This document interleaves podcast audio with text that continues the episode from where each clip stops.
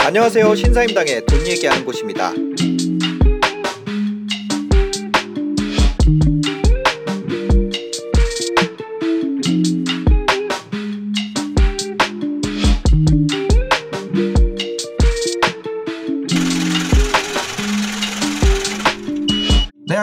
유튜버 신사임당입니다. 오늘도 부동산 고민 해결해주는 재테크 좀 아는 선배 매주 화요일 낮 12시에 진행을 하고 있습니다. 오늘의 게스트로 다음 주부터는 누가 나오시죠? 다음 주부터는 이제 네. 부동산 경매 전문가이시고 특히 네. 이제 부동산 경매를 하더라도 소액으로 하신 분. 네. 아, 직접 현장에 잔뼈가 굵으신 분인데요. 네, 네. 위드시맨님. 위드 시, 시맨. 예. 위드 시맨님. 네, 위드시맨님과 함께 하겠습니다. 네, 오늘은 근데 위드 시맨님 아니에요. 음. 바로 이분을 모셨습니다. 잘 사는 흥부님. 반갑습니다. 예, 안녕하십니까. 잘 사는 겁니다. 네. 그 카페 이름이 어떻게 되죠? 카페 북극성 재테크. 북극성 재테크죠? 네, 북극성 재테크. 네, 북극성 재테크 카페에서 어, 활동을 하고 계시고 예, 칼럼도 재개발. 쓰시고 예, 칼럼 쓰고 재개발 강의하고 있고. 강의도 하시고 예, 예. 임장도 네, 하고 있고요. 그렇습니다. 예. 잘 사는 흥부님은 재개발 전문가입니다. 음. 이거 얘기하라고 지난주부터 네. 예, 압박이 무언의 압박 아니죠 유언의 압박을 예. 지난달에는 재개발 책도 나왔죠. 아 네네 지난 자리는 재개발 책도 쓴 재개발 전문가 책 이름 좀 얘기하면. 네, 책 이름도 얘기할 수 있는. 네. 책 이름 뭔가요? 로또 재개발입니다. 로또 재개발. 책 유튜버 하세요? 아, 유튜버는 안 하- 아, 안 하세요? 네, 네. 아, 책 제목이 너무 자극적이어가지고 네, 유튜브 하시는 줄. 근데 네, 로또 재개발 음. 책도 쓰신 네. 잘산 흥부님. 아, 아는 분들은 또 아시죠? 활동하신 지 얼마 되셨어요? 저는 개인적인 투자한 지는 지금 한 11년. 11년 정도 됐고. 네네. 첫, 사실 첫 투자가 재건축 아파트였어요. 아, 처음부터요? 예, 제일 처음, 처음 투자가. 아. 그러다 그때는 이제 신축 아파트가 될 거를 미리 사면 아, 하락장이 좀 오더라도 그 버티는 힘이 강할 거라고 생각했었어요. 네. 근데 이제 제가 아, 첫 투자를 하고 나서 바로 하락장이 왔죠. 그게 2010년이었으니까 서울에. 네. 그러면서 참 많은 거를 그때 배우고 깨달았었죠. 아, 야, 하락장에서. 이게 하락장에서 재개발 재건축의 하락폭은 일반 아파트보다 훨씬 크구나. 어. 예, 왜냐하면 실거주 수요가 받쳐주지 못하다 보니까 네. 투- 투자 심리에 의해서 음. 움직이다 보니까 그러면서 거기서 교훈도 많이 얻고 깨닫고 네. 음, 그러면서 이제 나름대로 재개발 재건축을 투자할 수 있는 그 로직을 좀 만들어냈고 어, 북극성 주님께서 좀 기회를 주셔가지고 음. 어, 책도 좀 내고 강의도 네. 하고 그렇게 하고 있습니다. 지금 그 재개발 재건축 여전히 뭐 괜찮나요 시장이? 시장은 괜찮죠. 그러니까 저는 이제 오르나요 지금도? 프리미엄 말씀이시죠. 네, 프리미엄 계속 오르고 있고, 음. 예, 예. 뭐, 어, 뭐 작년처럼 막 드라마틱하게 오르지는 않은데 네. 여전히 지금 수요가 있고 특히 음, 좀 어느 정도 사업이 완성 단계에 간 관리 처분 계획이라는 것이 나면 네. 지금 전매 제한 때문에 거래가 안 돼서 네네. 그거 비껴나간 곳들이 좀 있어요. 예, 2018년 1월 24일 이전에 최초 사업 시행인가를 신청한 음. 네네. 것들은 거래가 되거든요. 음. 그런 곳들은 프리미엄도 오르고 있고 네. 뭐 지지난주인가 행당 7구역 한번 갔다 왔는데 행당 7구요. 예, 행당 7구역이라고 이제 성동구에 있는 네. 사업장인데 거기는 매물이 하나도 없더라고요. 어, 하나도. 세상에. 네. 그러니까요. 이게 그 정도 단계까지 가면은 실수요자분들도 네. 상대적으로 가격을 좀 저렴하게 내 집 마련할 수 있는 방법이 되니까 그렇죠. 네. 그러다 보니까 아무래도 좀 수요가 많아지는 것 같아요. 음. 갈수록. 네, 네, 네. 알겠습니다. 이렇게 가- 시장이 상승장일 때는 음. 재개발 재건축도 올라가고 뭐 안 오르는 네, 안 오르는 게 없죠. 지금은 네. 뭐.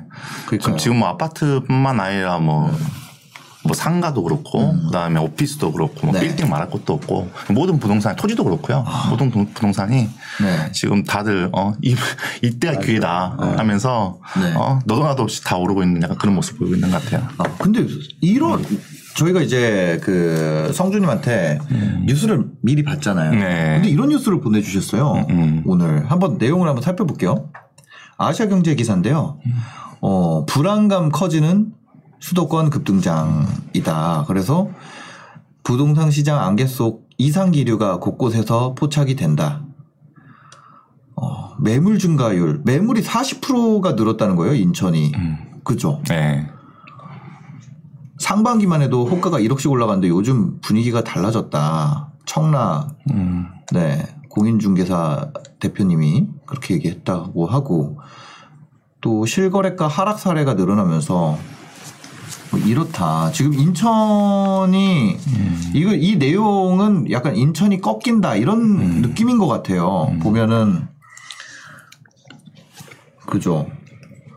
어 서진영 부동산 학회장님이 부동산 시장을 하락에 접어들면 먼저 오른 곳이 아니라 늦게 오른 게 먼저 빠진다. 그런 점에서 노원, 금천, 그 다음에 인천, 부천 등이 어, 시장 변화를 주목할 필요가 있다. 이렇게 또 얘기까지 전문가분들의 얘기까지 나와 있는데 그 이거를 보내주신 이유는 이제 수도권 좀 조심해야 된다 이런 의미인가요?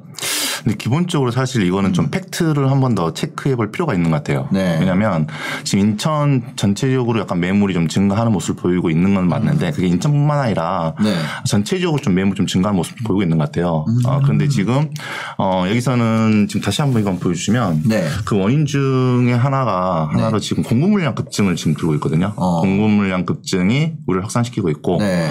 어, 그리고 지금 현재 인천의 입주 물량 같은 경우에도 이렇게 해서 지난해에 비해 서 한 16,000가구 정도 네. 이런 식으로 더 올라간다. 네. 어, 그러다 보니까 어떤 가격이 더 하락할 수 있다. 이런 식으로 현재 지금 이야기가 나오는데 음. 네. 문제는 그렇게 하면서 지금 들었던 지금 청라지구를 두고 있어요. 지금 네. 전체적으로 다. 네, 네. 청라지구를 두고 있는데 그러네요. 청라 공인중개사 분이 시- 거. 시작도 청라로 시작했고요, 사실. 네, 네. 예, 청라로 네. 시작을 했고. 어. 어, 근데 이걸 좀 팩트를 좀 체크 한번 해보면 실제 네. 지금 그런지, 어, 실제 어. 그런 상황인지에 대한 부분을 한번 보면요. 네.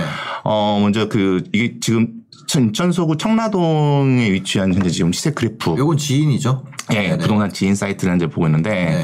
자, 이 사이트를 이렇게 보고 하면, 어, 지금 매매 가격에 대한 부분이 이렇게 올라가고 있고, 그 다음에 시장도 계속 올라오고 있는 모습 보이고 있어요. 근데 네. 매매 가격은 지금 현재 지금 보이시는 지금 이 파란색. 네. 이고요. 그다음에 시장 강도는 어, 엄청 올랐네요, 진짜. 예, 굉장히 급등한 모습 보였죠 최근에. 네, 네, 네. 어, 그리고 현재 지금 이 시장 강도는 이 하늘색. 예, 이게 지금 시장 강도인데 네. 뭐 아직까지 뭐 꺾이나 이런 모습에 대한 모습들을 보이고 있지 않는 네. 그런 모습을 보이고 있고 그리고 또 하나는 지금 보시면 방금 말씀하셨던 입주 물량에 대한 부분인데요. 네. 보시는 것처럼 청라 입주 물량이 없어요. 어. 어, 뭐 입주 물량. 그 아까는 인천 뭐예요? 지역에 공급 물량이 늘니까 네. 인천 청라 지역에도 영향을 미치지 않느냐. 어. 아, 지금 지금 이야기는 그 이야기거든요. 네, 네. 근데 사실은 팩트하고는 다른 부분이고요.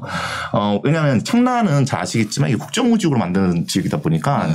사실 외부 환경에 그렇게 크게 받지를 않습니다. 여기는. 어, 왜냐하면 생활 인프라를 같이 공유하는 것이 아니라 딱 네. 지역 내에 있는 사람들끼리 공유하는 거지. 어. 어, 청라에 있는 사람들이 뭐 성남 쪽에 갔다 이러지 않거든요. 네. 어, 그러다 보니까 실질적으로 지금 물량에 대한 리스크로 인해서 가격이 하락했다 이런 뭐- 이런 것보다는 네. 어, 저는 좀 다른 데로 좀 원인을 좀 찾고 싶은데 네. 실제 시장 강도를 놓고 보면 음. 시장 강도가 어, 이 10월 21일까지는 이렇게 시장 강도가 30까지 이렇게 또 점프해서 올라간 모습 보이다가 네. 어, 11월 1일 들어서 마이너스 3, 11월 10일 되면서 마이너스 6 이런 식으로 지금 좀 마이너스를 꺾이고 있는 모습을 보이고 네, 있거든요. 네. 예, 다시 올라갔다가 시장 강도 정점을 찍고 하락한 모습을 보이고 있는데 그럼 저 이 시점이 어떤 시점에서는 변화가 있었냐 이게 여- 여기에 저는 좀 더 주목을 할 필요가 있다. 네. 예, 그렇게 보고 있는 거고 그 원인 중에 하나가 저는 대출 규제라고 보고 있어요, 사실은. 대출 규제. 예, 예. 왜냐하면 아. 대출 규제 고강 대출 규제를 발표한 게 네. 9월 26일이었고요. 네, 네. 그리고 실제 보안 대책이 발표한 게 10월 26일이었거든요. 어. 예. 그래서 보니까 보안 대책까지 해서 발표되기 이전까지만 하더라도 시장 강도에 대한 부분에 있어서 네. 올라간 모습 보였다가 실제 발표된 이후부터 해서 저는 매주 그 매수 심리가 어, 꺾이지 않았나 이렇게 보고 있고 음. 네. 또 하나는 사실상 대출 규제는 지금 제일 많이 대출 규제 받는 범위가 6억대에서 15억대 범위 사이거든요. 근데 네. 청라 지역에 있는 단지들이 이 금액대가 많아요. 아, 지금 6억에서 15억대 시장이 음. 음. 규제의 영향을 받고 있다. 받고 있고 네. 그 사람들이 현재 작은 계획부터 시작을 해서 왜냐하면 그 전에 받을 수 있는 금액에 대한 부분에 있어서 계속 줄어들기 때문에 네네. 이 키 속에서 이제 계산이 달라지는 거예요. 음. 어, 매수할 수 있었던 상황과 지금 상황이 현재 바뀌어버린 상황이 돼버린 거죠. 그러면 6억에서 15억대 사이가 만약에 그 말이 맞다면 음, 6억에서 15억대 사이에 있는 데가 음. 다 지금 정체 전체적으로 해요. 그렇죠. 아 그래요? 예, 예. 꼭 인천뿐만 아, 인천만이 아니라, 아니라? 예, 서울 수도권 전체적으로 그 구간에 있는 거래 거래량이 많이 이렇게 줄어들고 있는 모습 보여요. 실제. 예, 꼭 인천에 국한된 게 아니라. 그래서 그러면은 음, 인천이라고 지금 이렇게 뽑아서 얘기를 음. 했지만 사실은 대출 규제로 6억에서 15억에 속하는 모든 곳이 지금 주춤하고 있고 음. 그죠. 그 정체 현상을 보이고 있죠. 정체되고 있고 네. 그럼 6억 이하란 반대로 그러면 음. 그 6억 이하와 15억 이상은 그러면 어떻게 되고 있나요? 이제 15억 이상 같은 경우에는 대출 규제에 대해서 영향을 받지 않는 구간이죠. 어차피 그죠. 15억 원래 이상은 규제가 대출 안 되니까. 있으니까. 2019년부터 해서 대출 안전이 전면 막혀 있기. 때문에 그래서 그 시장은 전혀 다른 모습을 보이고 있고 그리고 그 금액대 금액대가 올라가면 올라갈수록 사실 어, 공 그 금액대에 포진돼 있는 아파트 개수가 적잖아요. 네. 올라가면 올라갈수록. 네네. 그렇죠. 예. 그런데 그 아파트 역시도 물건이 많이 없다 보니까 그 아파트 한두 건에 의해서 신고가가 이렇게 치고 올라간 모습 보이고 있는 거죠. 아. 어, 그래서 어, 구, 오히려 6억대에서 15억대 물건 좀 더 추첨한 반면에 15억 이상 물건 같은 경우에는 아직까지도 물량이 없는 지역 아파트 같은 경우에는 한두 건의 거래로 이제 신고가를 치고 있는 네, 이런 모습 보이고 있는 거죠. 예. 그리고 네. 또그 대출 규제뿐만 아니라 지금 이제 이런 말을 하잖아요. 하락단지가 늘고 있다 하고 있는데 청라 지역 같은 경우에는 대표적으로 같은 아파트 단지라 하더라도 네. 호수 view에 따라서 금액이 2, 3억, 3, 4억도 차이 납니다. 어. 네. 그런데 예를 들어서 어, 전 달에 어, 그 전전 달에 네. 호수가 보이는 그 단지가 계약이 됐고 네. 그다음에 지난달에 호수가 보이지 않는 단지가 계약된다면 네, 네. 그러면 데이터 상으로 놓고 봤을 경우에는 한 3, 3억 정도 더 이렇게 낮은 가격으로 네, 어. 거래가 될 것이라고 이렇게 잡힐 거 아닙니까? 네. 그렇죠. 그래서 그런 모습으로 인해서 하락 단지가 좀 포함되는 음, 이런 현상도 보이고 있는 거죠, 사실은.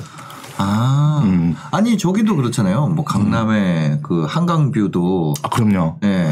한강뷰 같은 경우에도 웬만하면 조망권에 따라서 뭐 5억, 6억도 차이가. 하다 보니까 네. 그 현상을 많이 보이고 있죠. 아, 네. 그런 것들이 일부 하락하는 걸로 보이지만 실제로 음. 시장은 지금 어 6억 이하, 15억 이상 시장은 음. 계속해서 상승 추세에 있고 어 6억에서 15억 사이 구간이 음. 지금 거래가 좀 줄어들고 그 매물이 쌓이는 이유도 살수 있는 여력이 없으니까. 네. 그렇죠. 이제 매물에 대한 부분에 대해서는 물건이 이렇게 나오는데 살려고 하는 사람의 수요가 줄어들다 보니까 이 네. 사람들이 줄어들다 보니까 상대적으로 이제 어떻게 착시 현상이 나타나는 거죠. 네. 매물이 쌓이게 되는 거죠. 왜냐하면 그 전에는 매물이 나와도 일정 부분 살려고 했던 사람들이 소유과 공급이 맞춰지다 보니까 그 물이 없어져 버리는데 네네. 지금 없어지지 않고 쌓이다 보니까 상대적으로 매물이 증가하는 것처럼 보이는 거죠. 그 매물 증가도 그 음. 9월 대책 이후에 대출 규제 관련된 정책 이후에 매물이 좀 쌓이고 있는 모습을 보이고 있는 건가요? 실질적으로 매물이 좀 더 증가하고 있는 모습은 전체적으로 놓고 봤을 경우에는 네. 올 하반기 들어오면서부터 매물이 좀 더 이렇게 어. 예, 쌓이고 있다가 네. 어, 최근 들어서 매물 쌓인 속도가 좀 더 빨라지고 있는 경향이 있어요. 음. 예. 어, 그러면은 이게 하락한다는 거예요? 오른다는 뭐 떨어진다고 오른다는 거예요? 제가 무슨 말인지 잘 모르겠어서 저는 저는 기본 네. 기본적으로 현대 시장이 네. 분명한 거는 그 하락의 시그널이 나타나고 있어요. 그건 맞아요. 계속해서. 예, 왜냐하면 이제 거래량이 감소하고 있고 네. 그리고 그 이제 매물 단지도 쌓이고 있고 음. 어 그리고 가격도 하락한 단지가 증가하고 네네네. 있고 어 이런 모습들이 분명히 보이고 있는 건 맞아요. 네. 보이고 있는 건 맞는데 근데 현재 지금 그렇다고 해서 지금 본격적인 하락장이 시작됐다. 네. 아, 이렇게 판단하기에는 어. 뭐 아직까지 좀 시기상조지 않을까라는 생각이 드는 게 네. 왜냐하면 지금 대출 규제에 대한 부분 때문에 못 움직인 부분도 있지만 네. 사실 저도 그렇고 음. 주변 사람들 같이 물어보고 중개사고도 이야기를 해보면 네. 가장 큰 변수 중에 하나는 내년 대선이에요. 그러니까 대선 이후에 집값이 어떻게 될지에 대한 부분에 대해서 확실치 않- 않다 보니까 지금 네. 지금 좀 관망해 보자. 네. 어, 이런 어떤 그 분위기도 어. 지금 현재 거래량이 좀 감소하는 네. 아, 그런 모습에 일조하고 있지 않는가 그렇게 보고 있는 겁니다. 그럼 어쨌거나 지금은 약간 좀 조심해야 되는 국면은 맞는 거네요.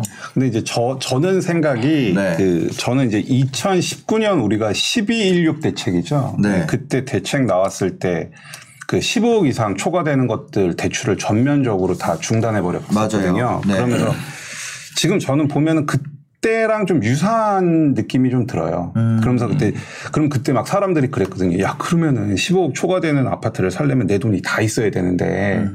이제 15억 초과는 끝났다. 더 이상 오를 수가 없다. 네. 그러면서 이제 아래에 있는 가격들이 15억에 어, 이렇게 겹- 점점점 수렴할 네. 거다 이런 이제 네. 얘기들이 있었는데 그래서 실제로 그때 좀 갈아탈 만한 상황도 됐었던 거죠. 그렇죠. 네. 그러면 그랬는데 이제 네. 결과적으로 그렇게 15억 대출 이상 되는 거를 묶어버리면서 한 3개월 정도는 사실 시장이 좀 눌렸었어요. 어. 그러다가 맞아요. 보면은 작년 그 2, 4분기부터 다시 오르기 시작했거든요. 네. 그러니까 뭐 제 생각에는 지금 시중에 나와 있는 매물 지금 뭐 조금 쌓이고는 있다고 하지만 네. 시중에 나, 거래할 수 있는 매물 자체가 워낙 적기 때문에 양도세 중과 부분 때문에 네.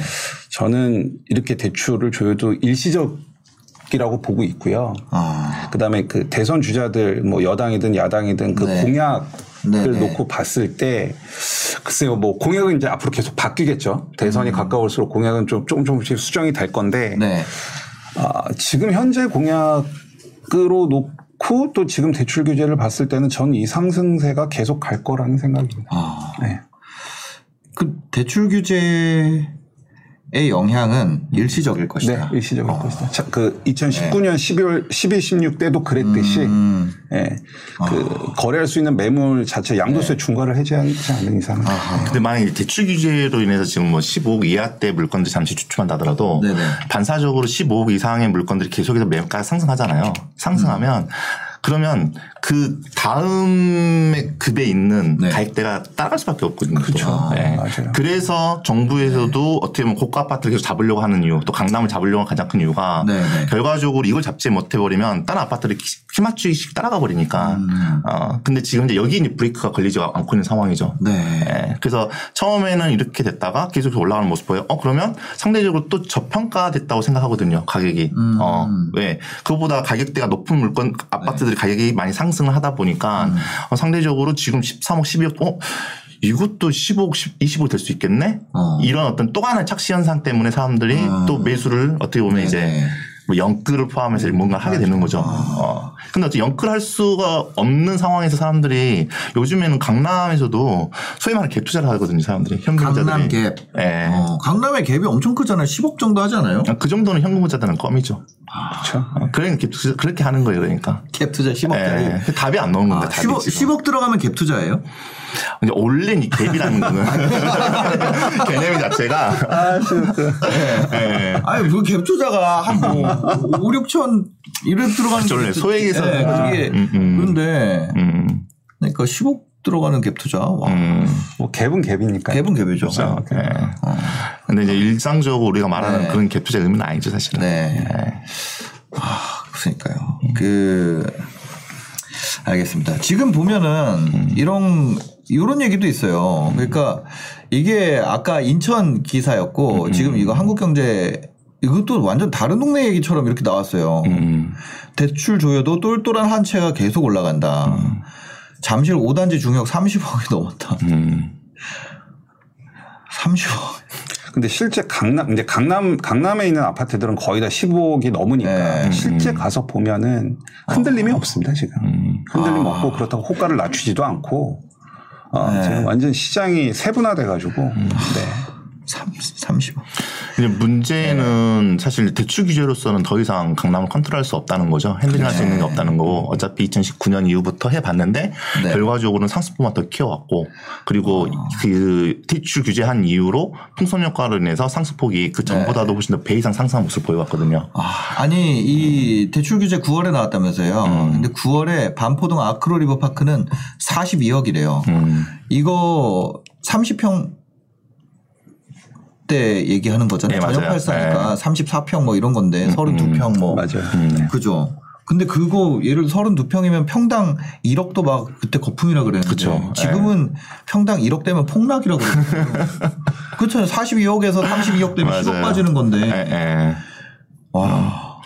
그래서 이제 어떻게 보면 과거에도 분명히 있는- 있었는데 네. 이런 식으로 이런 지금처럼 이렇게 어, 장기간 그리고 음. 네. 어, 기간 대비 상승폭이 키워왔던 시장이 거의 없었거든요. 네, 거의 네, 처음이죠 지금 이렇게 이 정도로 가격 상승폭이 키운 게 처음이다 어. 보니까 이제 과연 하락장에 어느 정도에 대한 조정에 대한 모습을 보일지 네. 이제 어느 정도 버블이 생길지 이것도 사실은 어 저희가 좀 지켜봐야 되는 부분이 좀 아- 있지 않을까. 네. 그러니까 아 저는 그렇게 생각했어요. 여기 단테 파파님이 얘기하신 거랑 음. 똑같이 생각했거든요. 15억 집 사는 사람 아무 신경 안 쓴다. 뭐 어차피 저기는 가- 같은 세상이 아니니까 이렇게 생각을 했거든요. 그쵸, 예. 근데 아까 얘기하신 거 들어보면은 그게 올라가면 음. 결국에 이 6억에서 15억 중 중간 가격 음. 아파트들도 뭐 따라서 올라가게 되는 현상이 일어날 수밖에 없다. 그럴 수밖에 없죠. 어, 어. 그- 그럴 수밖에 없고 왜냐하면 지금 네. 예를 들어서 뭐 강남이라는 곳에서 꼭 한정했는데 네. 어, 여기에 그 전에 10억짜리였어. 네. 근데 예를 들어서 뭐 방배 사당 쪽에 있는 물건이 음. 한 10억 정도 됐었어. 근데 여기가 20억이 올라가. 네. 그러면 20억 올라가는데 이게 10억 계속 정체되잖아. 정체될 네. 수 있어? 그렇지 않다는 거죠. 이것도 아 그러면 우리도 올라갈 수 있겠구나 해서 음. 어, 12억, 13억, 10억 낸다 하더라도 고려 되는 거예요. 왜냐하면 이게 올라감으로 인해서 어 상대적으로 사람들이 10억짜리가 이제 저, 저 평가됐다고 생각해 버리는 거예요. 네. 그러니까 수요가 몰리게 올라가는 거고 아. 그리고 나서 또 옆에 보니까 뭐 서울대 입구역 쪽에 있는 그쪽에 있는 아파트도 네. 어, 그전에 6억이었는데 여기도 올라가? 아. 근데 여기보다 더 저렴해? 이런 식으로 해서 계속해서 풍선 효과가 계속해서 나타나는 것이 네. 어떻게 보면 가격이 상승해 버리면 주변에 있는 아파트가 상대적으로 저평가 내지 저렴하다고 인식이 되다 보니까 음. 지금이라도 그걸 잡아야겠다는 이 수요가 심리적으로 굉장히 증가를 하게 되는 거죠. 네네네. 아, 그래서 이게 시장이 분리된 게 아니라 다 연결이 돼 있구나. 그럼요. 어. 근데 이제 14억 9,900에서 15억을 이렇게 탁 돌파하는 데는 시간이 좀 걸리더라고요. 아무래도 이제 대, 출이확 네. 줄어들어 보니까 그 돌파하는 게 조금 시간이 걸리기는 하는데 그게 한번 또 돌파가 돼버리면 네. 그러면 또 수요가 붙게 되고 14억 9,900 맞아. 맞아. 근데 나중에 저는 아마 그런 시장이 생기지 않을까라는 생각이 드는데 예를 들어서 뭐 그 지금 이제 강남의 재건축 아파트들 어 뭐 압구정 현대도 그렇고 네. 재건축이 뭐 이제 지금 뭐 당장 될 건 아니지만 그래서 재건축이 딱 됐을 때는 기본적으로 다 100억대 이상 거리는 나올 수가 있는 네. 에, 그런 시장에서 굉장한 서울 지역 100억대 간다고요? 그럼요. 어, 양극화가 굉장히 심해질 수밖에 없는. 그러면 결과적으로 거기는 이제 그들만의 리그가 돼버리는 거예요. 근데 그들 압구정 현대 아파트 100억 간다고요? 그럼요. 아니 지금 그 압구정 현대 바로 앞에 보면 성수동이라고 있어요. 네. 거기에 트리마제라는 아파트가 성수동 있거든요. 트리마제 있죠. 예, 그 한강 다 보이는 네. 거. 제가 지금 평수는 정확히 기억 이 안 나는데 네. 지금 네이버에 보면은 한 2주 전까지만 해도 100억짜리 매물이 올라와 있었습니다. 음. 그 펜트였는지는 잘 지금 기억이 안 나는데 네. 네. 이버에 100억이 올라와 있었어요. 이미. 아파트 100억 시대네. 진짜. 왜냐하면 효과 올라가는 속도가 빠를 수밖에 없기 때문에 예, 아니, 할 말이 없죠. 아, 그, 아니, 아니, 그게, 그게 가능해요. 그러니까 그만큼 우리나라에 돈이 많나? 음, 어. 돈이 많은 사람이 여전히 있다는 거죠. 네. 어, 있다는 거고 일단은 중요한 거는 저는 이제 그 생각이 드는 거예요. 그러면 그들은 그들만 리그로 가고 네. 어, 적어도 중저가 아파트 서민들이 사는 집 같은 경우에는 이건 보호하는 것이 맞다고 보는 거죠. 근데 아니, 근데 그게 네. 아까 얘기하신 것처럼 여기가 올라가면 이게 또 뚜껑 열린다면서요. 근데 그게 네. 처음에 같이 이제 올라갔을 때는 가능한데 네. 차이가 너무 이제 금방에 나버린다. 네. 여기는 우리가 일반적으로 이제 거주하고 있는 물건들은 최고가 뭐 30억이고 아니면 10억, 20억 되는데 네, 네. 근데 어떻게 보면 쉽게 말하면 강남의 노얄 땅에 있는 네. 그런 아파트 같은 경우에는 100억, 150억 한다. 어. 그러면 이제 차츰 경계선이 이제 무너지기 시작하는 거죠. 어. 근데 이게 아직까지는 이 현재 지금 이게 연결되어 있는 모습을 보이다 보니까 네. 같이 따라가고 있는 이 현상이 반복해서 나타나고 있는 거죠, 지금. 그러니까. 음. 장선영 님이 한 얘기가 맞는 거. 100억으로 아파트 한 채 사면 끝나는군. 그러니까. 100억이, 100억이면은 1년에 1억씩 쓰, 써도 100년 동안 써야 돼. 그렇죠. 되는 돈이거든요. 1년에 1억 쓰기도 어렵거든요. 한 달에 천, 천만 원 가까이 써야 되니까. 그렇죠. 네, 네. 와, 씨. 근데 이게 어떤 상업용 부동산이 아니라 주거용 부동산이 이 현상이 나타난다는 것은 네. 그만큼 굉장히 앞으로 이제 그 어떤 거주 요건 좋은 입지에 있는 곳에서 거주를 할 수 있는 그런 환경 자체가 네. 어떤 환경보다 그 기회가 이제 점점 사라지게 될 수밖에 네. 없는 상황이 발생하는 거죠. 아니 그러면 지금 음. 아까 이런 얘기가 있었잖아요. 여기 보면은 이 앞에 요 아시아 경제 기사 음, 음. 그 잠실 기사 말고 여기 보면은 이런 얘기가 있잖아요. 하락할 때 늦게 오른 게 더 빨리 빠진다. 음. 그러면 이제 노원, 금천 서울에서는 노원, 금천구, 음, 서울 외곽에서는 인천, 부천이 먼저 시장이 하락하는 모습이 만약에 나, 나타난다면 음, 먼저 타격을 받는다 이런 얘기를 해주셨잖아요. 음. 실제로 경험적으로 봤을 때는 어떤가요? 저는 여기 이게 이게 반은 맞고 반, 반은 틀려요. 어. 자 예를 들어서 네. 같은 서울 지역 내다 네. 하면 서울 지역 내에서도 예를 들어 2013년부터 해서 쭉 보면 네. 2015년부터 오른 단지들이 있고 네. 그다음에 2018년 19년에 오른 단지들이 있어요. 네. 그러면 늦게 오른 단지일수록 특히 지금은 어떻게 보면 예를 들어서 예전에는 오르지 않을 것 같은 나홀로 단지의 유혹대 물건이 네. 지금은 이제 타격을 받아서 오르기 시작한다는 거죠. 그게 불과 4, 5년 전에는 사람들이 보지도 않았는데 음. 네네. 다른 단지 상승하니까 이제 싼 게 이것밖에 없어. 음. 어, 그게 이게 상승하는 거죠. 네. 근데 나중에 하락장이 됐다 했을 경우에는 상대적으로 이 물건에 대해서 그렇게 어떤 그 규제에 대한 풍선 효과로 오른 물건에 빠진 속도가 더 빠를 수는 있어요. 네네. 네, 이런 식으로 늦게 오른 물건이 왜냐하면 일찍 올랐던 것은 반대로 말하면 음. 그 물건이 입지적 가치가 높기 때문에 사람들의 수요가 먼저 들어갔을 거고 아, 그걸로 네네네. 인해 상승을 키웠다는 거거든요. 그러면 네. 반대로 늦게 오르면 오를수록 입지적인 가치에 대한 부분이 떨어지기 때문에 네. 늦게 오른 거기 때문에 네. 상대적으로 하락장에 대한 부분에 있어서는 그럴 수 있다라는 거는 동의를 하는데 음. 반대로 이게 서울이냐 인천이냐 이건 문제하고는 다르다는 거죠. 왜냐하면 서울은 서울의 사이클이 있는 거고 네. 인천은 인천의 사이클이 있는 거예요. 네. 예를 들어서 과거에 2009년도 했을 때 서울이 떨어 서울 가격이 떨어지기 시작했잖아요. 그때 부산 올라갔어요 가격이. 음. 어. 그러면 똑같이 서울이 올랐을 때 부산이 따라 올라갔다가 서울이 떨어졌을 때 부산도 같이 떨어져야 되는 건데 네. 부산 같은 경우는 오히려 상승해서 반대해서 올라간 모습 보였거든요. 네, 네. 이런 식으로 지역별로 해서 이거를 다르게 봐야지 모든 지역을 다 통합해서 음. 네. 어, 어쨌든 나중에 뭐 그 하락장이 시작돼 버리면 늦게 오른 단지가 먼저 떨어진다. 이렇게 말하기는 제 경험칙상으로는 음. 예, 100% 동의할 수 없을 것 같아요. 50%만 동의합니다. 50%만. 예. 그렇습니다. 아, 시- 이게 시장이 연결돼 있는데 또 이렇게 도시별로 보면은 도시별로는 또 분리가 돼 있다. 그렇죠. 그냥 어. 도시별 도시별로 그냥 그 네. 뭐 수조 어항이라고 생각하시면 될 것 같아요. 음. 그러니까 어항의 바닥에 어항의 바닥에 예를 들어서 이렇게 단차가 있을 수 있잖아요. 네네. 그럼 뭐 들이붓는 물을 유동성이라고 우리는 본다고 네네. 하면 물을 네. 부으면 가장 깊은 곳 부터 물이 차오를 거고 네네. 점점 얕은 곳으로 이렇게 물이 차 올라가듯이 그러겠죠. 이제 거기서 물을 펌프로 빼내면 얕은 곳부터 물이 빠지게 네, 되겠죠. 네, 네. 그러니까 유동성은 결과적으로 그렇게 얕은 곳부터 빠지게 되는 거는 맞는데 음. 송주님 말씀하신 대로 지역별로는 분명히 우리가 음. 다른 관점으로 봐야죠.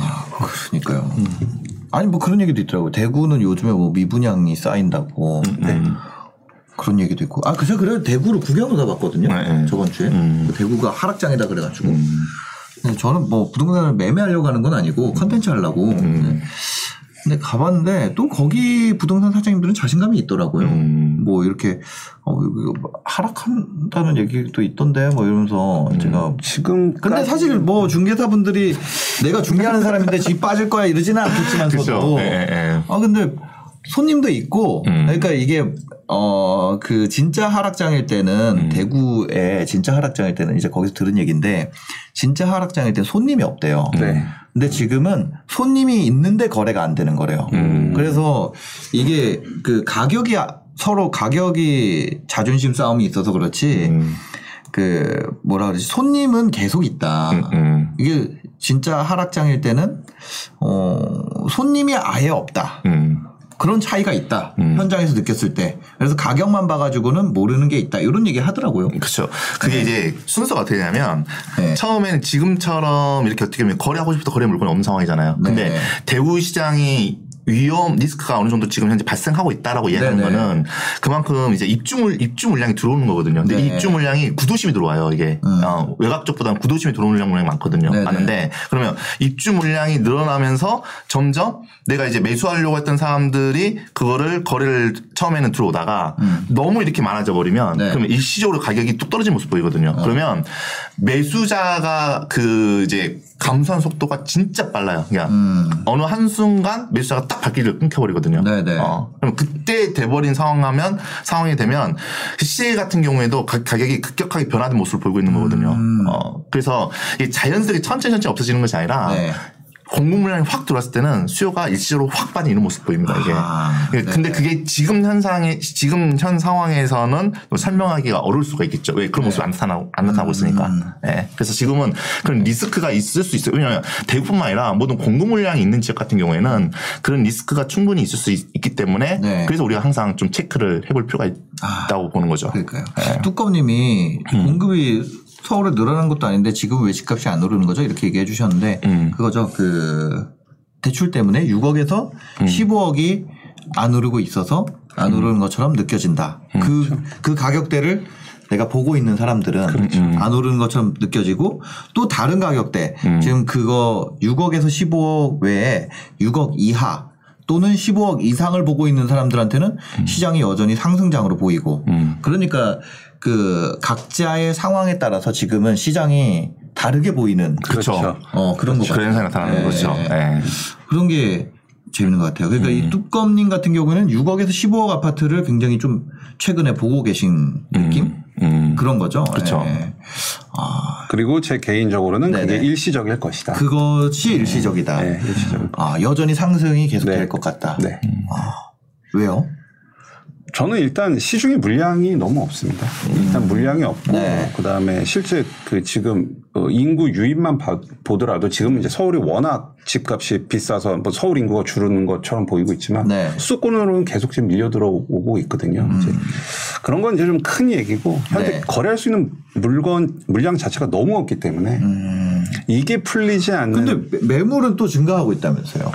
이제 6억에서 10 지금 이제 대출 규제가 되면서 일시적으로 수요가 꺾이면서 그런 네. 모습을 보이는데 아, 예, 이 상황 자체가 왜냐하면 19년 12월 16일 그때도 똑같았어요. 네. 15억 대출 안 해주면은 그 누가 사 그러면서 일시적으로 매물이 쭉 늘어났었거든요. 늘어났습니다. 네, 네, 네. 근데 다 어차피 그 전에 상황과 달라진 거는 대출밖에 없기 네, 때문에 네, 네. 그러니까 매물이 증가했다는 게 네. 불과 몇 달 전과 비교해서 증가했다는 거지. 음, 네. 1년, 2년 전에 비교한다면 아직도 매물이 부족한 거예요. 아, 근데 1년, 2년 전에 계속 상장이 나타나고 있었잖아요. 네. 거기에 대비해서, 대비해서는 아직도 부족한 거죠. 어.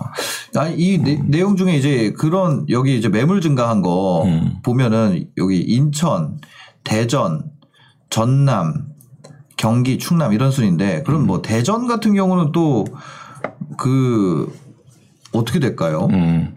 실제로 지금 대전 같은 경우에도 네. 대전이 그러니까 어, 가계 소득 대비해서 가격이 굉장히 높은 편이에요. 높은 음. 맞고 그리고 대전 같은 경우에도 다른 지역에 비해서 가격 상승폭이 굉장히 빠른 속도로 올라왔던 대표적인 지역 중에 한 곳이거든요. 네. 한 곳인데 지금 현재 지금 매물이 증가하는 부분에 있어서는 음. 전체적인 관망세에 대한 부분이 굉장히 저- 여기도 역- 역시 짙게 좀 나타나고 있는 그런 모습을 네. 좀 보이고 있고 그리고 지금 대전도 그렇고 대구도 그렇고 광역시 예, 광역시가 음. 아, 전체적으로 지금 많이 주춤한 모습을 보이고 있거든요. 네, 주춤한 모습을 보이고 있는데 이제 그러한 것들이 전체적으로 기간 대비해서 매가 물량이 상승한 것도 있지만 네. 그 지역들 역시도 어떻게 보면 투자할 수 있는 금액대에 대한 부분들이 6억대에서 10억대 음. 네. 아. 이 사이의 물- 매물들 같은 경우에는 확실히 거래량이 줄어들고 있는 그러니까 네. 이게 꼭 서울 수도권뿐만 아니라 아, 전국적으로 비슷한 이런 모습들을 보이고 있는 것 같아요. 네. 그 저 뭐 대구 신혼집 구해야 되는 분 이거 질문 주셨는데 지난주에 저희가 대구 다루지 않았어요? 네, 네, 맞아요. 지난주에 네. 그때 그때 결론이 뭐였죠?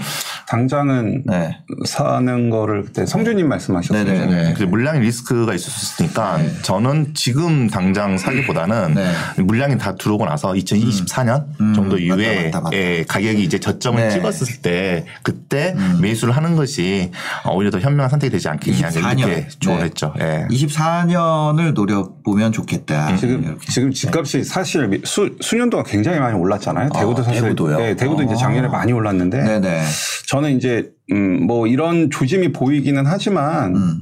저는 대구를 반드시 관심을 가져야 된다고 봅니다. 아. 반드시 가져야 되고 네. 그다음에 뭐 조금 다른 이- 이번 상승장에서 좀 소외됐던 분들이 계시다고 하면 네. 뭐 남들이랑 비교해서 좀 속상한 분들이 계시다고 음. 하면은 대구를 저는 이제 내년부터 집중적으로 좀 대구를 모니터링을 할 거거든요. 네 네. 음, 그 대구를 공부를 하시고 특히 특히 뭐 하나 팁을 드리면 네. 뭐 제가 재개발 전문가여서가 아니라 네. 아, 이렇게 뭐 조종장이 올 때는 이 정비 사업이라고 일컫는 뭐 재개발 재건축의 하락폭이 훨씬 클 수밖에 없거든요. 아까 제가 도입부에 잠깐 아, 말씀 맞아요. 예. 네, 그 얘기 하셨잖아요. 근데 이게 다시 심리가 바뀌고 다시 가격이 오르는 시점이 되면은 음. 네. 훨씬 많이 뛴단 말이죠. 어. 그래서 혹시 뭐 이번 장에서 좀 소외돼서 속상한 분이 계시다고 하면 음. 그러면은 대구 대구 시장의 특히 재개발 네. 쪽을 내년부터 조금 모니터링 하실 필요는 있다고 봅니다. 재개발은 약간 바람만 불어도 가격이 꺾여 있기 때문에 그렇죠. 예. 그거를 좀 관심을 두는 게 좋겠다. 네, 네. 어, 그렇습니다. 네.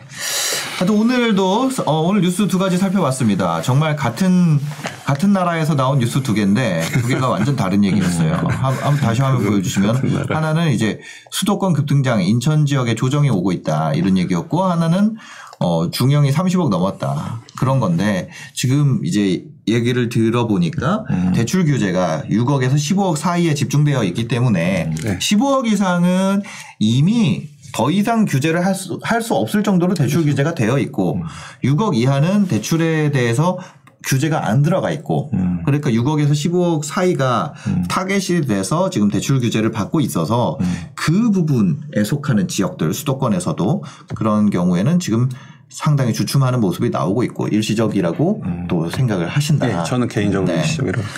그렇습니다. 그리고 나머 다른 6억 이하나 뭐 15억 이상 이쪽에서는 여전히 가격이 상승하고 있다. 네. 그런 얘기가 있네요. 네. 그렇습니다. 이렇게 정리를 해보면 될 것 같고요. 두 번째로 저희 그 접수된 상담이 있습니다. 저희가 방송 끝나고 나면 댓글로 링크를 남겨놓습니다. 링크에 신청을 하시면 어 저희가 추첨을 통해서 상담을 해드리고 있으니까요.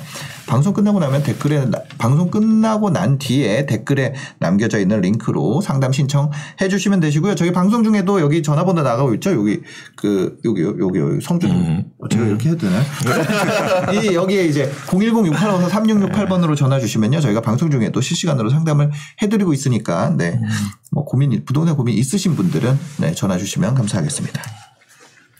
하여튼 뭐 접수된 어, 전화 받아보기 전에 접수된 상담을 먼저 해볼게요. 어, 30대 신혼 부부의 얘기예요. 어, 사연자 호칭을 30세 서울댁으로 불러달라고. 네, 저희가 그 30세 는뭐 굳이 안 붙이더라도 하여튼 서울댁으로 불러드리겠습니다. 서울댁님이 올해 4월에 결혼을 하셨대요. 그래서 저는 서른이고 배우자는 서른둘, 네, 두살 차이로 이렇게 두 명이 가족 구성이라고 합니다. 네. 자녀는 없고 자녀 계획은 내년 하반기 또는 내후년 상반기에 출산을 목표로 하고 있다. 그래서 현재 자금은 어, 전세 자금 1억 3,500만 원 포함해서 어, 두 부부 합쳐서 5억 7천만 원이라고 합니다. 1년에 6천만 원씩 저축 가능하고요. 월 수입은 부부 합쳐서 월에 약 1천만 원 정도 되고 있고 배우자가 변호사고 저는 공무원이에요. 그리고 현재 전세 이자는 34만 원을 지출하고 있습니다. 지금 염창역 도보 5분 거리에 있는 빌라에 살고 있는데 아, 저이 동네 살았었는데 음. 여기가 그 그거잖아요. 옛날에는 이 역 들어오기 전에는 진짜 쌌던 동네인데. 맞아요. 9호선 들어. 네. 원래 이거 중공업 지역이잖아요. 그죠. 네. 여기 그 염창동, 등촌동 그, 그 아래 이름만 목동인 네, 쪽들. 근데 지금 지금 완전 바뀌었죠. 네, 그러니까 그렇죠. 변호사와 공무원 신혼부부가 여기 염창역 근처에 사니까요. 음. 네. 그 도보 5분 거리에 있는 빌라인데 전세금 3억 3,500이고 전세 만기는 22년 12월 13일입니다. 어, 2억은 전세자금 대출 받았고 이자율은 2.03%예요. 그리고 저희는 무주택자고 어, 내 집 마련을 원하는 지역으로 조사한 곳은 강서구 양천구 쪽입니다.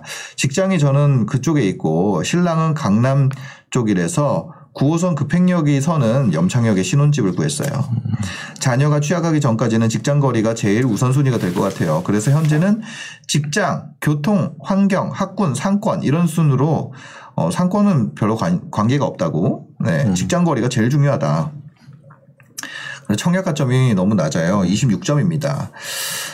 어, 그래서 제가 지금 생각하고 있는, 이분이 지금 생각하고 있는 아파트는 두 개인데, 15억 이하 아파트를 두 곳을 조사했어요. 그래서 염창 한화 꿈의 그린 1차, 어, 가 있고, 두 번째는 신정 아이파크. 이 두 가지가 있다고 합니다. 그래서, 음, 이 둘 중에 어떤 게 나을지, 그 다음에 매매 시점을 지금 가져가도 될지, 음. 어떻게 하는 게 좋을지 이제 이- 이런 거죠. 예. 매수한다면 전세자금 대출 받은 2억을 토해내야 하고 전세자금 대출이 안 나오지 않을까 이런 생각도 있고요. 전세 끼고 그러니까 전세를 끼고 우리가 만약에 아파트를 사게 되면 월세를 살아야 된다는 점이 고민이 되고요. 어, 가계 대출을 죄고 있는 상황에서 대출을 받게 되면 나중에 문제가 되지는 않을까. 이런 고민도 있다고 하십니다. 그래서 추가로 노량진의 재개발 지역 노량진 1구역에 빌라 매입도 생각 중입니다. 네, 부가형과 노량진 중에 노량진을 염두에 두는 이유는 9호선 급행역이 지나가서 직장과 거리도 가까워지기 때문이고요. 어, 빌라 매입 시에 대출 문제는 어떻게 될지 또 재개발 쪽으로 1구역 말고 다른 구역을 더 추천하고 있는 구역이 있으신지도 궁금합니다. 네. 그래서 네. 요 관련된 솔루션을 좀 주시면 좋을 것 같습니다. 어, 먼저 첫 번째는 지금 이제 단지를 너무 이렇게 그좀 구체적으로 잘 해주셔가지고, 네. 예, 그래서 피드백하기 굉장히 지금 수월하게 어. 좀 이렇게 비교 분석을 할 수 있을 것 같은데요. 네네. 어, 첫 번째 그 생각하고 있는 단지가 이제 염창 하나 꿈의 그린 1차였고 네네. 두 번째가 이제 신정 아이파크 아파트인데 음. 이 단지에 이제 두 개를 한번 비교를 한번 해볼게요. 근데 둘 다 지금 금액대는 13억에서 14억 사이로 네. 이렇게 보셨고요. 네. 어, 근데 이제 하나 꿈의 그린 같은 경우에는 이제 33평형대 음. 그리고 신정 아이파크 같은 경우에는 현재 26평형대를 현재 지금 보고 계신 것 같아요. 어, 네네. 그러면 두 지역의 입지부터 한번 같이 한번 보도록 할게요. 네. 보시면 이게 지금 이제 연, 그 염창 하나 꿈의 그림이고요. 네. 어, 그리고 여기 33평형의 물건이고 위치는 보시는 것처럼 염창역 이제 바로 앞에 네. 위치했습니다. 그래서 지금 이분이 이거를 보는 가장 큰 이유는 바로 염창역 때문에 그럴 거예요. 아. 그곳은 이제 급행선에 가기 때문에 네. 대부분 뭐 강남까지 해서 뭐 30분 되면 네. 갈수 있는 그래서 왜냐하면 또 이분 같은 경우는 실, 그, 어떤 그 실고주로 있어서 제일 우선순위를 두는 것이 또 직장과의 거리로 네. 이해하고 있기 때문에 에, 그래서 이 아파트를 이제 지금 가장 크게 보고 있는 건데 사실 그 염창 하나 꿈의 그린이 어, 지금 뭐 강서 지역에서는 거의 상위 클래스에 들어가 있는 에, 어. 그 정도 가격대가 높은 네. 에, 이제 아파트 중에 이제 하나는 맞습니다. 하나는 맞는데 어 그런데 이제 문제는 사실 여기는 여기서 가까운 초역세권에 강남과의 강남과의 어떤 9호선 네. 따라서 강남과의 거리는 상대적으로 가까운 당- 장점이 있는 반면에 네. 그외 이 지역이 인프라적인 측면에도 굉장히 부족하고 어. 또 가장 큰 부분 중 하나가 학구적인 부분입니다. 학군. 예, 학군이 상대적으로 약하다는 평가를 받고 있는 지역 중에 한 곳이거든요. 어. 그래서 이분이 어떻게 보면 이제 본인의 제 1순위가 직장과의 거리다고 이렇게 이야기했기 때문에 네네. 그 만족도를 어, 얻기 위해서는 즉 실거주 목적으로는 추천하죠. 음. 어, 그런데 그 외에 이 정도 금액이라고 한다면 네. 그러면 실거주 플러스 우리는 그래도 내가 내 집을 사는데 음. 좀더 매매 가격이 상승이 좀 되는 아파트에 대해서 살고 싶은 모든 아, 사람들의 그죠, 꿈이 있지 그죠, 않습니까? 그죠, 그죠. 예, 그렇죠. 그러기에는 뭔가 좀 아쉬움이 있다. 아, 네. 이 돈을 여기다 넣기에는 조금 아쉽다. 아쉬움이 있다. 아. 예, 왜냐하면 또 지역에서 평가를 해줬던 지역이 네. 너무 지금 현재 그 상반된 지역을 이렇게 말씀해 주셔가지고 네네네. 상반된 지역이에요? 이거 근처인데 이거 두 개가. 그렇죠. 아 근데 단 네, 입지적인 차이가 커요. 아, 그렇구나. 입지적인 부분이 상반적이어서 네. 물론 지금 현재 신정현대 아이파크는 30평대가 26평형입니다. 네네. 26평형에서 평수가 더 줄어드는 거는 있죠. 네. 있는데 여기도 뭐 오목교 여기서 거리는 굉장히 가까운 편이고 여기 초중고도 초중학교가 있어가지고 음. 네. 실제로 학군적인 부분이 또 훨씬 뛰어나고요 사실상. 음. 뿐만 아니라 여기 대표적으로 목, 그 목동에 학군이 또 여기 위치해 있거든요. 네. 학군도 위치해 있고 그리고 생활 편의시설 인프라가 좀 갖춰져 있는 지역입니다 여기가. 어. 예. 지금 네. 뭐 보시는 것처럼 뭐 이마트 이마트부터 시작을 해서 뭐 현대백화점, 어 그리고 지금 현재 위쪽에도 이렇게 식으로 인프라에 대한 부분 좀 다 이렇게 갖춰져 있는 이런 모습 을 보이고 있는 지역이거든요. 홈플러스도 있고요. 네. 어. 그래서 실질적으로 입지적인 측면으로 본다고 한다면 네. 저는 현진장 현대 아이파크가 훨씬 더 낫다고 보고 있고요. 어. 그리고 이제 이거는 그 부동산에 대해서 입지를 볼 때 사람들이 어 여러 가지 측면을 막 고려해야 되는 건데 네, 네. 어 지금 이런 상황에 있을 때 좀 쉽게 입지를 판단할 수 있는 방법을 좀 하나 팁을 드린다면 네. 주세요, 예, 주세요. 예. 첫 번째 팁은 뭐냐면 네. 지금 이제 이거는 이제 비슷한 금액대 음. 네, 금액대 기준을 했었을 때 어떤 물건이 좀 더 투자 가치가 있는지 네. 네, 그거 팁이란다면 첫 번째 뭐냐면 동 기간 동안에 매가 상승폭이 뭐가 더 큰지를 봐야 돼요. 어떤 게 더 많이 올랐는지. 예. 근데 저가 제가 보는 거는 2년 기간을 보통 보거든요. 더 많이 오른 게 좋은 거예요? 그렇죠. 왜냐하면 어. 그 전에 받았던 가격은 네. 그 전에 있었던 그 시점에 입지적 가치 평가를 받는 금액대인데 음. 그 이후에 지금 현재 2년 기간 동안에 가격대가 더 높게 평가했다는 것은 네. 거기다 인식이 사람들이 이 정도 금액이라도 살 수 있는 입지적 가치가 있다라고 사람들이 들어온다는 거죠. 뭔가 인식의 변화가 있었다. 그렇죠. 네. 네. 그러다 보니까 기간 대비해서 매매 가격에 대한 부분이 더큰 음. 물건이 어, 투자 가치가 더 크다 이렇게 보시면 될 것 같고요. 어. 그러면 지금 두 가지 물건만 보고 비교한다 하더라도 네. 지금 예를 들어서 2000 2019년 한 7월 기준으로 봐볼까요? 2019년 7월 기준으로 보면 이때 당시 신장 현대 아이파크는 7억 5천, 아 7억 9,500이거든요. 8억이네, 8억. 거의 8억 정도 됐죠. 네. 지금은 13억 2천 정도 네. 됐잖아요. 네. 얼마 오른 거예요? 5억 이상, 네, 5억, 5억 예, 넘게 올랐 5억 넘게 올라간 상황이고, 그리고 염창 같은 경우에는 같은 기간 2017년 이렇게 더 본다고 한다면, 10억 이 당시 10억 정도. 네. 그러면 지금 3억 7천 정도밖에 안 올랐잖아요. 네. 예, 그러면 기간 대비 수요에 관심 많이 갖고 입지 평가하는 것은 아. 예, 현대 아이파크를 더 많이 받았다. 이게 첫 네. 번째고, 두 번째는 뭐냐면, 실제 지금 신정하고 염창하고요, 전세 가격이 차이가 나요. 아, 전세 가격이 두 개가 달라요? 네. 지금 현재 그 염창 하나 꿈의 그림- 같은 경우에는 네. 같은 평수의 가격이 한 6억에서 7억 정도. 같은 평수의 전세가. 예, 예. 이 6억에서 평수에 7억. 6억에서 7억 정도 예. 하거든요. 6억에서 7억 정도 하는데 근데 지금 신장 현대 아이파크는 9억대입니다.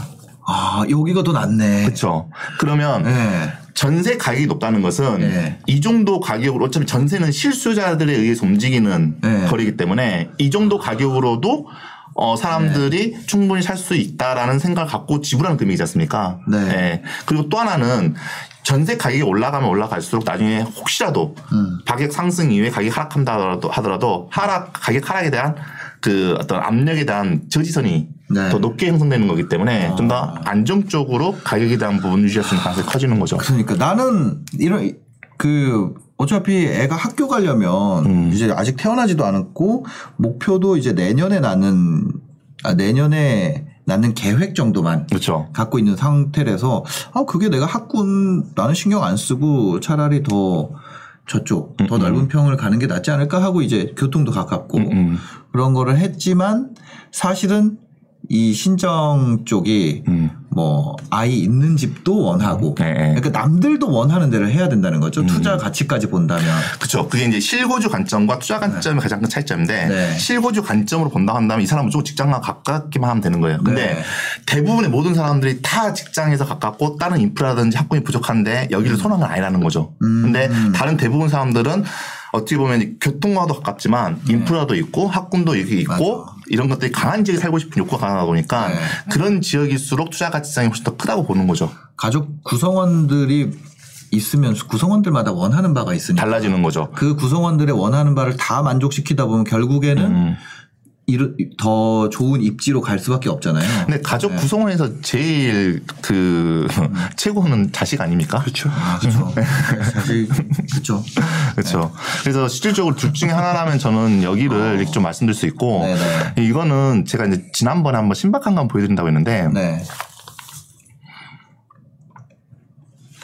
근데 저 같은 경우에는 방금 이제 입지적인 부분을 주관적으로 본 거고 네. 이게 데이터적으로도 이렇게 봅니다. 네. 데이터적으로 보는데 이건 직접 제가 이렇게 만든 데이터인데 사실 이게 결과값만 이렇게 나온 거거든요. 네. 결과값만 나오는 건데 어, 그 단지와 단지를 비교할 때 쓰는 제가 데이터 테이블이거든요. 어, 네. 근데 이거는 세대수 세대수 지수고 연식 네. 지수고 평당 가격 지수고 거래량 지수고 실거래가 가격 지수인데 네. 이 다섯 개의 지수에 이렇게 합으로 저는 이렇게 판단합니다. 어. 그래서 둘 중에 그 지수가 더 높은 게 투자 가치성이 있다라고 이렇게 네. 해서 한 거였고 이게 이제 거의 이제 10년 넘게 이렇게 하면서 저는 이 테이블을 일차적으로 믿고 나서 그리고 나서 음. 네. 어 제가 실제 임정을 해보면 거의 이제 맞아 떨어지는 모습을 어. 보이고 있거든요. 이게 신정 현대 아이파크가 18점이고 음.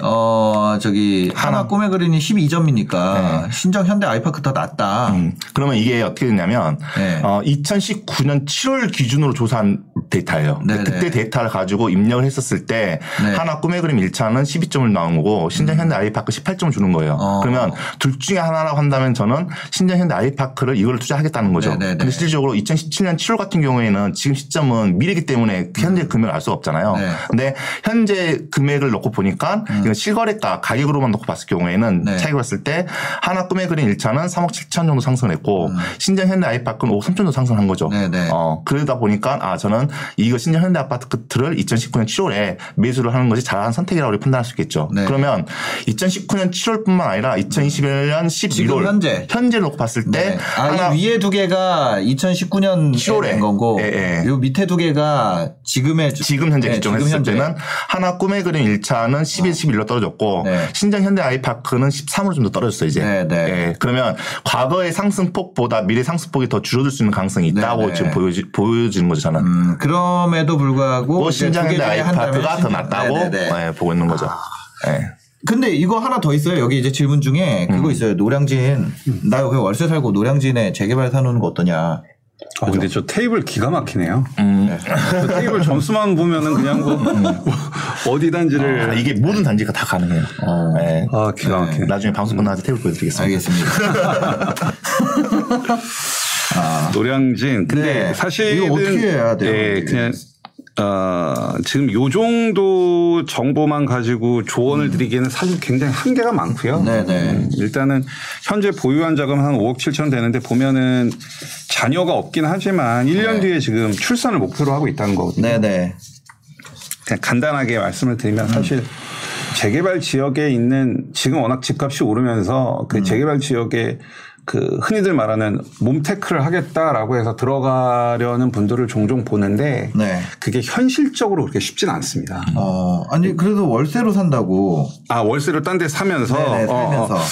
그러면은 이게 지금 이 정도 가격이 될줄 될지는 모르겠는데 네. 일단 재개발 지역에 물건을 매입을 미리 해놓는 거에 대해서는 저는 지극히 찬성이고요. 네네. 음, 근데 이제 저 같은 경우는 어, 사업 리스크 좀 얘기가 좀 어려워지는데 그 재개발 같은 경우는 보통 제- 우리가 보통 재개발 사업, 재건축 사업, 가로주택 정비 사업, 사업이라는 게 들어가기 때문에 네네. 이 사업 진행 절차에 따른 리스크를 좀 반드시 파악을 해야 되고요. 어. 그 다음에 두 번째는 어, 내가 이 재개발 지역에 들어갔을 때 그러면 어느 정도의 수익을 확보할 수 있을 거냐에 대한 좀 계산이 돼야 되는데 음. 네. 예, 그 로직 에 따라서 계산할 수 있는 방법은 저도 나름대로 가지고 있는데 네. 예, 노량진 1구역이라고 하면은 저는 뭐 지금 들어가시는 것도 나쁘지 않다라는 생각을 하고 있습니다. 다만 다만 음, 아까도 얘기했다시피 노량진 1구역이면 아직 사업이 진행돼야 될 절차들이 많이 남았기 아, 때문에 네. 예. 다만 앞으로 저는 뭐 2, 3년 동안 서울시장이 조정장이 올 거라고 생각하진 않는데 네. 예, 이제 만약에 앞으로 조정장이 왔을 경우는 아까도 대구에서 말씀드렸다시피 가격의 하락폭은 더 클 수 있거든요. 음. 네네. 음, 그런 거에 대한 멘탈 관리.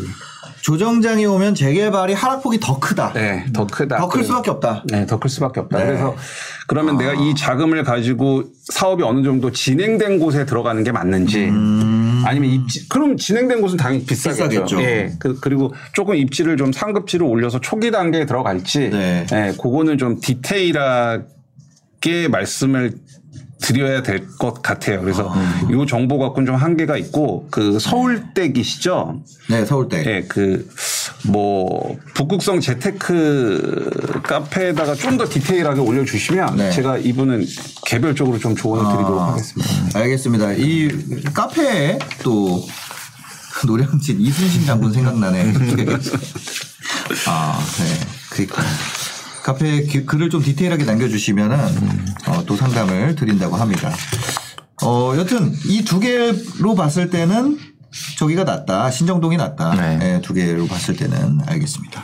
어, 한번 이번에 전화 받아볼까요? 지금 전화 받아보겠습니다. 전화 어, 010-6854에 3668번으로 전화 주시면 저희가 네, 전화 상담 이어서 해보도록 하겠습니다. 아, 문자는 저희가 상담을 안 해요. 문자를 많이 보내주셨는데, 이거 뭐, 문자, 문자로 상담을 해볼까요? 그럼 아직 전화 오기 전에 네. 그 두 번째 상담에 있어서 저희 네. 홍구님이 좀 하실 말씀 좀 많으신 것 같아가지고 아. 어, 정말 이게 피가 되고 살이 되는 조언이 좀 있을 것. 같아가지고 먼저 하고 좀 기다려 볼까요? 아, 아니, 지금 전화 왔네요. 맞어요? 아 됐습니다. 네네. 네. 여보세요? 어? 여보세요? 네, 여보세요? 아, 네, 안녕하세요. 어, 저다된 거예요? 아, 네네.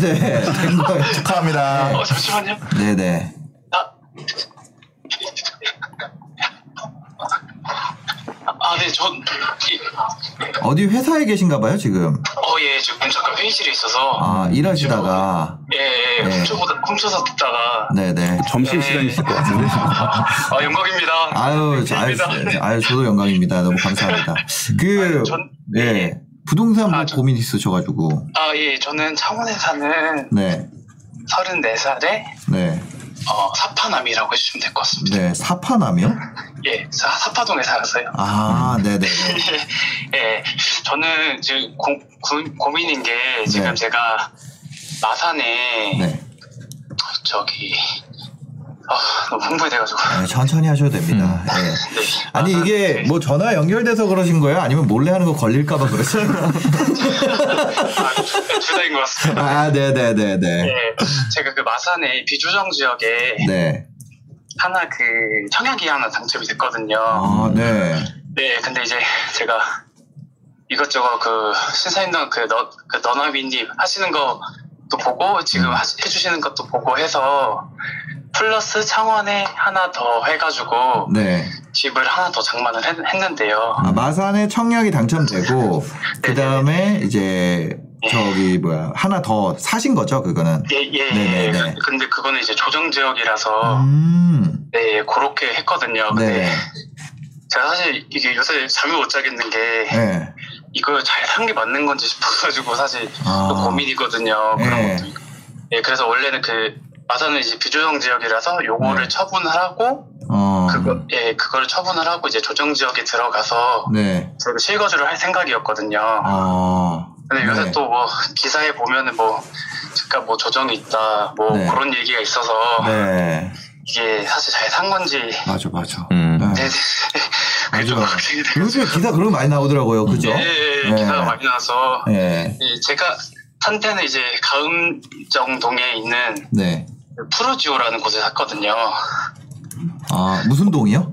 가음정동입니다. 가음정동. 가. 예, 가- 가음정동이라는. 가음정동. 아, 그렇구나. 예, 그 네. 가음정동에 푸르지오 푸르지오요. 예, 예, 예. 거기가 어떻게 잘 산 건지 싶어서 아. 사실 고민이 되거든요. 맞아. 네네네. 고민이 될 것 같아요. 그리고 이거 계속 몇 평인가요? 몇 평인가요? 아 거기 저희가 그 34평입니다. 네네 9평 샀습니다. 네. 아, 예, 30, 4평이요. 34평. 네. 예, 예. 언제 사셨어요? 어 저희가 구매한 게 2021년 아 아직 그 전세 끼고 저희 개부로 산 거라서요. 네네네. 그 완료는 2021년 12월 에할 예정입니다. 2000. 네, 등기는 그때 칠 예정입니다. 12월 12일 정도에. 아, 아직 그건 안 했네요. 네네네네네.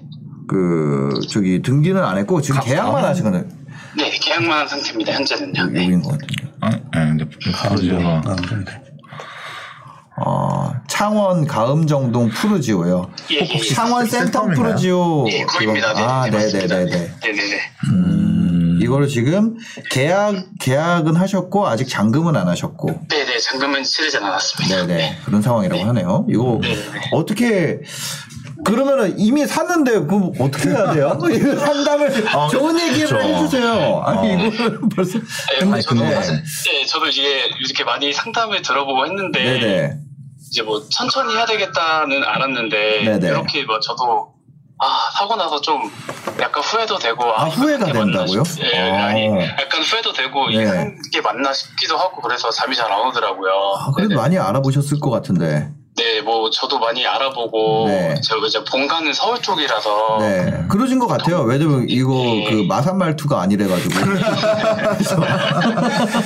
본가도 네. 본가 쪽도 알아보고 했는데 네 본가 쪽은 너무 넘사벽이더라고요. 아. 그래서 네, 그래서 그쪽을 네. 했는데 예, 알겠습니다. 한번 여쭤보도록 하겠습니다. 앞으로 전망이 어떨지 이런 게 궁금하신 거죠? 네 맞습니다. 네 네. 알겠습니다. 어, 먼저 지금 현재 뭐 이 지역 같은 경우에는 본인이 더잘 알지 않을까 싶어요. 어, 네네네네. 기본적으로 그리고 또 그 창원 지역 내에서도 또 사람들의 또 선호도가 또 있는 아, 그런 지역이기도 하고 네. 지금 네. 지역의 아파트라든지 프로지오 아파트를 단지로 놓고 봤을 경우에는 중간에 매가 같이 상승이 있는 단지인 건 맞는데 네.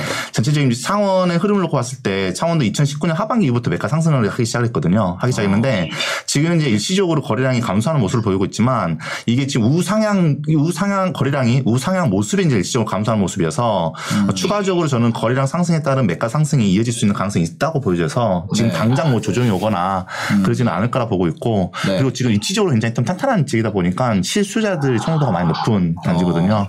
어, 그래서 지금 지금 이게 좀 늦게 사신 거에 대한 분명 아쉬움은 있지만, 아. 예, 그럼에도 불구하고 실고지로서 저는 가져가 가져가 볼 만한 가치는 있다. 저는 그렇게 말씀드리고 싶습니다. 늦게 산 게 아쉬울 뿐 단지는 그쵸. 좋다. 예, 예. 예. 아, 저 그리고 딱한 가지만 더 죄송하지 바쁘시겠지만 한 가지만 더 여쭤봐도 될까요? 네네네. 음. 아, 네. 제가 그 청약 당첨된 게그 음, 네. 마산의 그 양덕동에 롯데캐슬이 당첨이 됐거든요. 아 거기 되셨구나. 네. 양덕 네, 거기 네. 재건축 아파트 아니었나요? 음. 어, 예, 제가 청약이 당첨이 돼가지고요. 네, 예, 예. 네네네, 그렇게 해서 당첨이 됐는데, 그 또 한 가지 고민인 게, 이거를, 그 저희가 여기 비주령 지역이니까 그 음. 전매가 되잖아요. 음. 예, 그래서 전매를 하고 저거를 하는 게 나, 그 가금종이 들어가 있는 게 나을지 아니면은 음. 좀 다주택 포지션을 가지고 해서 가지는 게 나을지 이것도 사실 좀 고민이 되거든요. 어. 거기 지금 프리미엄이 한 어느 정도 되나요? 어, 제가 그, 한 2억 되나요?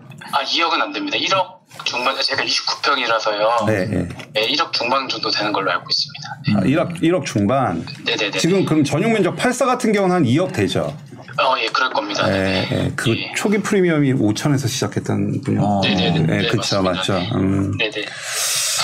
그 성준이 뭐 거기 거기 음. 어 일단은 거기 위치가 보면은 네네네. 예 거기가 그 아 갑자기 생각이 안 나. 그 마산 거기 초입 메트로시티. 네 맞아 메트로시티에서 내려왔는데 그 양덕이 약간 좀 산 밑에 약간 외져 있는 느낌이 예, 예, 있어요. 맞습니다. 예, 거기가 좀 외져 있는 느낌인데 그 주변 시세에 비해서 분양가가 워낙에 쌌었죠. 예, 맞습니다. 네. 예, 예. 그리고 조금 아쉬운 게 그게 아파트 그 4호 라인에 엘리베이터가 한 대인가 그렇죠. 예, 거기가. 맞습니다. 예, 예. 맞습니다. 그런 게 좀 아쉽긴 한데 네네네. 지금 이쪽 마산 쪽이 어, 얼마 전까지만 해도 여기 재개발뿐만 아니라 그 분위기가 굉장히 좋았거든요. 예, 맞습니다. 그리고 저도 지금도 분위기가 나쁘지 않다고 지금 파악을 하고 있거든요. 예, 예. 그래서 뭐 지금 당장 뭐 매도를 하실 필요는 없을 것 같고요. 그리고 그 메트로시티가 그 메트로시티랑 지금 그 본인이 사신 그 분양권의 피를 더한 금액의 갭이 아직도 있을 거예요, 많이. 예, 예, 맞습니다. 예, 예. 그래서 이거를 굳이 저는 지금 매도할 필요는 없고 예. 좀 당분간은 계속 들고 가시는 게 예, 예, 예. 근데 이제 요쪽 그 여기 교방 회원 그래 가지고 여기도 재개발 지역이 많은데 예, 예, 약간. 입지적으로는 사이드에 있는 건 사실이고 네네. 어, 그 내부적으로 엘리베이터 문제가 조금 어, 아쉬운 부분은 있지만 네네. 어, 충분히 좀 가치 상승이 더 이루어질 거라고 판단이 돼서 아. 예, 좀 더 들고 가시는 게 좋을 것 같아요. 어. 아, 그럼 언제까지 아, 네. 들고 가야 돼요? 사실은 고민인 게, 그 말씀, 그 말씀해주신 그 회원지구랑 교방지구가 음. 2024년도에 이제 분양이 된다고 얘기를 들었거든요. 음. 예, 그래서 그런 게 사실 조금 고민이 되더라고요. 이거를 음. 언제 또 언제까지 매도를 들고 가야 되는지 음. 아니면은 그 팔아야 되는지 이런 게 조금 고민이 되더라고요. 여기 입주가 언제죠? 2023년 23년 말입니다. 아, 네. 23년 말이었죠. 예, 예, 맞습니다. 네.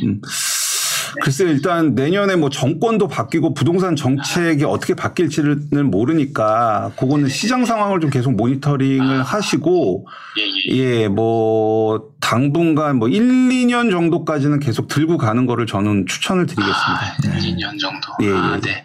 아, 네. 알겠습니다. 네. 네. 자, 2년 뒤까지도 어, 아는 선배 운영할게요. 전화 주세요. 아, 정말 감사합니다. 아, 네. 전화 전화해 주셔서 제가 감사하죠. 아, 이게 너무 덤벙돼가지고. 아유, 아. 연결될 줄 몰랐는데 정말 네. 감사합니다. 아, 정말요? 아, 그러면 진짜 감사하시면 저한테 어, 영상 밑에 좋아요 한 번씩. 예, 알겠습니다. 좋아요 꼭. 알겠습니다. 감사합니다. 네, 감사합니다. 전화 네, 주세요. 네. 네. 아, 또 이렇게 전화 연결 해봤고요. 또 접수된 사연 하나 살펴보도록 하겠습니다. 32세 원주녀 이번에 원주예요. 그죠? 어, 이분이 보내주신 사연 또 한번 살펴보도록 하겠습니다. 네. 어, 지금 남편과 임신 8개월 된 아기가 같이 살고 있습니다. 지금 가지고 있는 돈은 현금 3천만 원, 전세금은 1억 3천만 원이고요. 다 합치면은 1억 6천 정도 되고 부부 합산 소득은 400에서 많은 달에는 450만 원까지도 어, 벌수 벌고 있습니다. 남편 월급이 200만 원 안팎이고요. 어, 어, 다음 달 출산 휴가 예정입니다. 지역은 원주고, 네, 직장과의 거리를 저희는 가장 큰, 어, 중점에 두고, 네, 집을 찾아보고 있다고 합니다. 그래서 지금 원주 집값이 지금 뭐 이야기를 보자면 원주 집값이 이렇게 상승할 줄은 몰랐습니다. 지금이라도 내 집 마련해야 하는지 너무나 답답한 마음에 이렇게 사연 요청드립니다.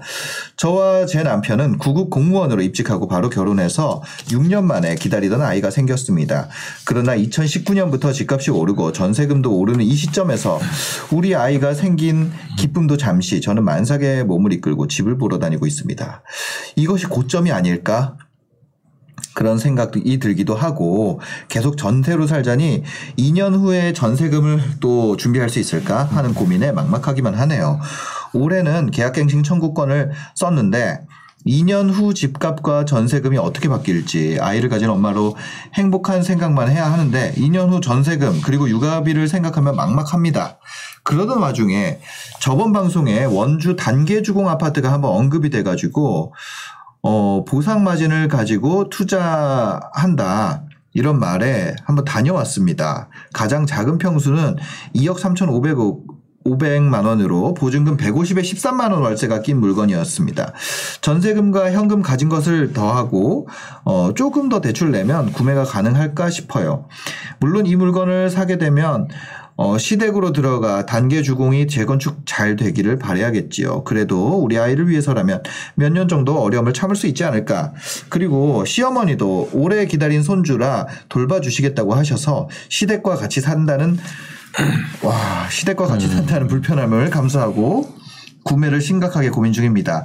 그러나 해당 단지가 작년 말부터 오르기 시작해서 엄청 올랐기 때문에 이것이 싼지 비싼지 판단이 안 섭니다.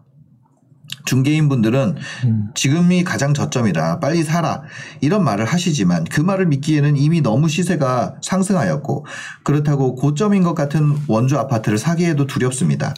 흥부님 단계 주공 사도 될까요? 투자 유- 주의사항은 무엇인지 꼭꼭 알려주시면 감사하겠습니다. 네. 이렇게 흥부님이라고 딱 찝어가지고 그러니까 이게 제가 지난번 나왔을 때 그때 이주 수요 투자 얘기하면서 맞아요. 그 원주 단계 주공을 잠깐 말씀드렸었는데 네, 네. 그거 보시고 이렇게 음. 어 그래서 깜짝 놀랐었습니다. 네. 사실. 예, 보시고 궁금한 거 있으시면은 저희 방송 끝나고 나면 링크에 남겨주시면 이렇게 네. 딱 이름 찍어가지고 신청하니까 피하지를 못하고. 네, 제 이름 딱 찍혀 있으니 네, 제가 네, 또 네, 얼마나 이걸 조사를 해왔겠습니까. 네. 자, 이게 일단은 지금 가장 작은 평수가 2억 3,500인데 요거 어제 제가 살펴보니까 실제 아직 네이버에 물건이 있더라고요. 어, 네. 네. 1층짜리 물건인데 전환 안 해봤어요. 중개사에 전환 안 해봤고 네이버에는 여전히 올라와 있더라고요. 네네. 음. 올라와 있는데 아마 그 물건이신 것 같은데 모르겠어요. 이분 지금 언제 접수된지는 모르겠는데 네. 이분 사셨는지 안 사셨는지는 모르겠는데 음. 일단은 재개발 재건축의 수익을 분석하기 위해서는 어느 정도 지식이 있어야 되는데 네. 그걸 제가 여기서 다 말씀드리기에는 한계가 있고 아주 네. 간략하게 말씀드리고요. 네. 일단 먼저 결론부터 말씀드리면 네. 사셔야 되고요. 사야 된다. 네, 네. 지금 어. 혹시 이 방송을 보고 계시면 예, 보- 방송 보고 계시면은 그냥 저는 지금 무주택자시잖아요. 네. 그리고 본인 자금에도 지금 얼추 맞고 하니까 저는 매수를 하시라고 얘기를 드리고요. 어. 지금 이게 비싼지 싼지만 제가 간략히 네. 말씀드릴게요. 일단은 보통 재개발이나 재건축에 대해서 아파트가 예를 들어 천 세대가 지어진다라고 했을 네, 때 네, 네. 그 천세대 중에 예를 들어 조합원이라고 하죠. 보통 이제 재개발이나 재건축의 주인들. 네. 그 조합원이 600명이라고 하면 나머지 600개의 세대는 조합원들한테 주고 네. 나머지 400개는 보통 일반 분양을 하는 거죠. 그렇죠. 예. 그 일반 분양은 당연히 일반 분양가로 할 거고 음. 근데 이제 조합원들한테는 일반 분양가가 아니라 조합원 분양가라는 게 따로 있어요. 네. 예, 그러니까 보통 일반 분양가보다 더 싸게 음. 분양을 해주는 거죠. 네, 네, 네. 그러면 조합원 입장에서는 그 조합원 분양가를 다 내야 되냐? 그게 아니라 내가 기존에 갖고 있었던 뭐 예를 들면 단계 주공 아파트의 어느 정도 시세를 감정가를 제외한 나머지만 내고 네. 이제 신축 아파트를 받으면 되는 그런 이제 메커니즘인데 네, 네. 여기 지금 제가 좀 알아보니까 네. 조합원 분양가가 전용 면적 84 34평 기준으로 음. 3억 600만 원 정도 됩니다. 3억 600만 원. 그러니까 평당 한 900만 원 정도. 조합원 분양가가. 네, 조합원 분양가가. 네. 물론 지금 여기가 올 연말에 사업 시행인가 변경인가를 신청하려고 이제 이게 뭐냐면 옛날에는 5구랑 84 정도로 세대 수가 구성되어 있었는데 네. 원주가 보면은 좀 큰 평형에 대한 선호가 있어요. 어허. 예, 거기 뭐 분양권 원주 더샵이라는 분양권 거래를 봐도 그렇고 네네. 그래서 아마 40, 39평을 좀 추가하려는 모양이에요. 아, 네. 그래서 여튼 지금 변경 인가가 될 건데 음. 여기 조합원 분양가가 그러면 어, 전용 면적 84 기준으로 한 3억 600인데 네. 그러면 내가 3억 600의 조합원 분양가를 내야 되겠죠. 내야죠. 근데 그걸 다 내는 게 아니라 어. 지금 매수하려는 이 물건 2억 3,500. 예, 2억 3,500 이, 이 물건에 대한 값어치를 빼고 나머지를 내야 네. 되겠죠. 그럼 이거 물건 값어치를 얼마 잡아주는 그렇죠. 이, 거- 이 물건 값어치를 얼마를 잡냐고 제가 예상 감정가를 구해 보니까 네. 대략 한 9천만 원 나와요. 아, 9천만 원. 네, 9천만 원 정도 나오거든요. 예상 네, 감정가가. 네, 네. 근데 어, 이 사업장이 이제 좀 깊게 들어가면은 뭐 비례율이라는 개념이 나오는데 네. 그 설명은 차치하고. 실제 물건의 가치는 한 9천만 원 정도 되는데 음.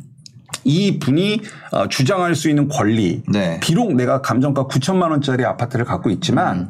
이 사람한테 최종적으로 인정해 주는 게 대략 한 1억 1,200 정도 됩니다. 1억 1,200. 예, 예. 네. 그러면 결과적으로 조합원 분양가 3억 600에서 네. 음. 1억 1,200을 뺀 나머지 1억 9,400만 원만 네. 내고 입주하면 되는 경우가 되는 음. 거예요. 그럼 이분은 1억 9,400만 원 플러스 2억 3,500만 원 그렇죠. 내는 거네요. 그렇죠, 그렇죠. 어. 그러니까 결과적으로 단계 주공 아파트가 나중에 여기 새 아파트가 지어졌을 때 네. 지금 입주를 2026년 정도로 보고 있는데 음. 여기 새 아파트로 지어졌을 때 이분이 지불하는 총 금액은 아까 매수, 매수하는 2억 3,500 더하기 네. 1억 9,400을 한 4억 2,900만 원 정도가 네. 되거든요. 어. 그러면 이제 간단하죠. 이 4억 2천 약 4억 3천. 네. 이 4억 3천이라는 금액이 비싼지 싼지에 대한 판단만 하면 돼요. 네, 사, 4억 3천이 네. 비싸냐 이 동네 네, 신축 아파트 싸냐. 4억 3천 비쌉니까 원주 이거잖아요. 네, 그렇죠. 그러니까 네. 이게 4억 3천이라는 돈이 어, 비싼지 싼지 그럼 이제 이거만 나왔네요. 이거만. 그렇죠. 나왔죠. 근데 그 여기가 이제 단계동인데 그 바로 밑에 가면 무실동이라고 네. 그 원주에서는 꽤 유명하죠. 원주 더샵 네. 센트럴이라고 이제 네. 지금 그 중에서 이제 1단지가 아마 지금 입주하는 걸로 알고 있는데 네. 거기 지금 아뭐 로얄은 아니고 그냥 중간 정도 되는 음. 시세가 한 분양 지금 입주인데 한 5억 6천 돼요. 아, 5억 6천. 지금 분양가가 네네. 분양가가 아니라 분양가에다 피 프리미엄 더한 가격이. 그 지금 시세가 네, 5억 시세가 얼마라고요? 6천. 5억 6천. 네, 5억 6천. 그 4억 3천이면 싼 거네요. 그렇죠. 싼 거죠. 그러면 1억 3천, 1억 3천의 마진이 있는 거예요. 네. 1억 맞네요. 3천의 마진이 있는 거고 네. 뿐만 아니라 사실은 이제 보통은 여기서 분석을 끝내는 게 아니라 저 같은 경우는 조금 더 들어가요. 어디로 들어가요? 어, 디로 들어가요? 네, 이쪽 원주 알겠습니다. 따져 들어가는데 조금 더 들어가는데. 네, 조금 더 네. 들어가는데 네. 어, 단계주공 아파트랑 어, 원주 더샵이랑은 세대수도 다를 거고 네. 입지도 다를 거고 연식도 다를 거고 네네. 그다음에 지어지는 시공사의 브랜드도 다를 거고 그러겠죠. 그런 요소들을 다 가지고 마진 계산을 하거든요. 네네네. 그 요소들을 다 갖고 마진 계산을 해 보니까 아까는 1억 3천 나왔었잖아요. 음. 네. 근데 최종적으로 한 1억 6천 정도가 나와요. 어, 마진이. 마진이. 어. 음. 그이 마진 1억 6천이란 얘기는 앞으로 이 원주 더샵 5억 6천짜리 아파트가 네. 하나도 오르지 않아도 음. 2026년 입주할 때까지 하나도 오르지 않아도 네. 이분이 이 아파트, 이 구축 아파트를 삼으로 인해서 얻을 수 있는 지금 확보할 수 있는 수익이 음. 네. 한 1억 6천 정도 되거든요. 아. 그러면 이분이 2억 3천 5백인데 제가 이게 대출이 대략 한 1억 1천만 원까지 대출이 나오더라고요. 네네. 여기 또 비조정이고 무주택자니까. 아. 그러면 본인 투자 금액 한 1억 한 3천이면 충분히 살 수 있거든요. 그러니까. 그럼 내 투자 금액이 한 1억 2, 3천. 네. 그다음에 내가 확보하는 수익이 1억 6천. 음. 그러면 전 이제 이걸 보상마진 비율이라는 표현을 네네. 쓰는데 이게 한 130% 나와요. 그러니까. 그럼 굉장히 높은 겁니다. 더블이네요. 네, 더블이죠. 저는 이제 투자 원칙이 이제 막 조합 설립 인가 전후는 내 투자 금액의 100%, 네. 사업 시행 인가 전후로는 한 70에서 80%, 음. 관리 처분 인가 전후로는 내 투자 금액 50%를 투자 기준으로 보는데 네. 이거는 지금 근데 되는 거예요. 그, 아, 뭐, 예를 들어서 그거는 더블인 건 좋은데 기간이 네네. 이제 또 중요하잖아요. 그렇죠. 기간이 중요하죠. 네, 이게 뭐 예를 들어 100%라 그래도 네. 이게 10년 거리면 1년에 10%인데 그렇죠. 그죠. 그러니까 이게 기간이 얼마나 남았을까? 그러니까 이제 이- 제가 이제 재개발 지금 시간이 너무 짧아서 길게는 설명을 못 네네네. 드리는데 저는 네. 음. 이 마진의 크기랑 그 그 이 사업이 정상적으로 진행될 것이냐, 네네. 내가 원하는 기간 내에 될 것이냐, 네. 그거를 측정하는 지표들이 있는데 음. 사실 그거를 제가 여기서는 다 설명을 드릴 수가 없고요. 그죠. 그거 돈 받고 강의하시는 거니까. 하나, 하나만 제가 오늘 그 설명을 드리면 네네. 가장 중요한 것 중에 하나가 내가 이거 이 집을 사는 총 가격이 4억 3천이라는 네. 거잖아요. 네. 근데 사실 재개발 재건축 사업이라는 게 나중에 조합원 분양가가 어떻게 바뀔지 비례율이 어떻게 바뀔지 어, 이, 맞아, 맞아. 이 금액이 변동될 수 네, 있잖아요. 네, 네. 그거를 예측하는 방법 중에 하나를 말씀을 드릴게요. 네 네. 음. 이게 그럼 조금 어렵긴 한데 음. 지금 이 아파트 같은 경우는 어, 비례율이라고 아까 그 이 사람이 실제 주장할 수 있는 권리를 산정하기 위한 어떤 네. 지표인데 네. 여튼 여기에 들어가 있는 일반 분양가 네. 일반 분양가가 평당 지금 천 평당 1,200만 원 정도로 되어 있어요. 평당 1,200만 1,200만 원 정도. 네, 그죠, 예, 그죠. 평당 1,200만 맞아요, 원 정도. 네. 그러면 평당 1,200만 원이면은 네.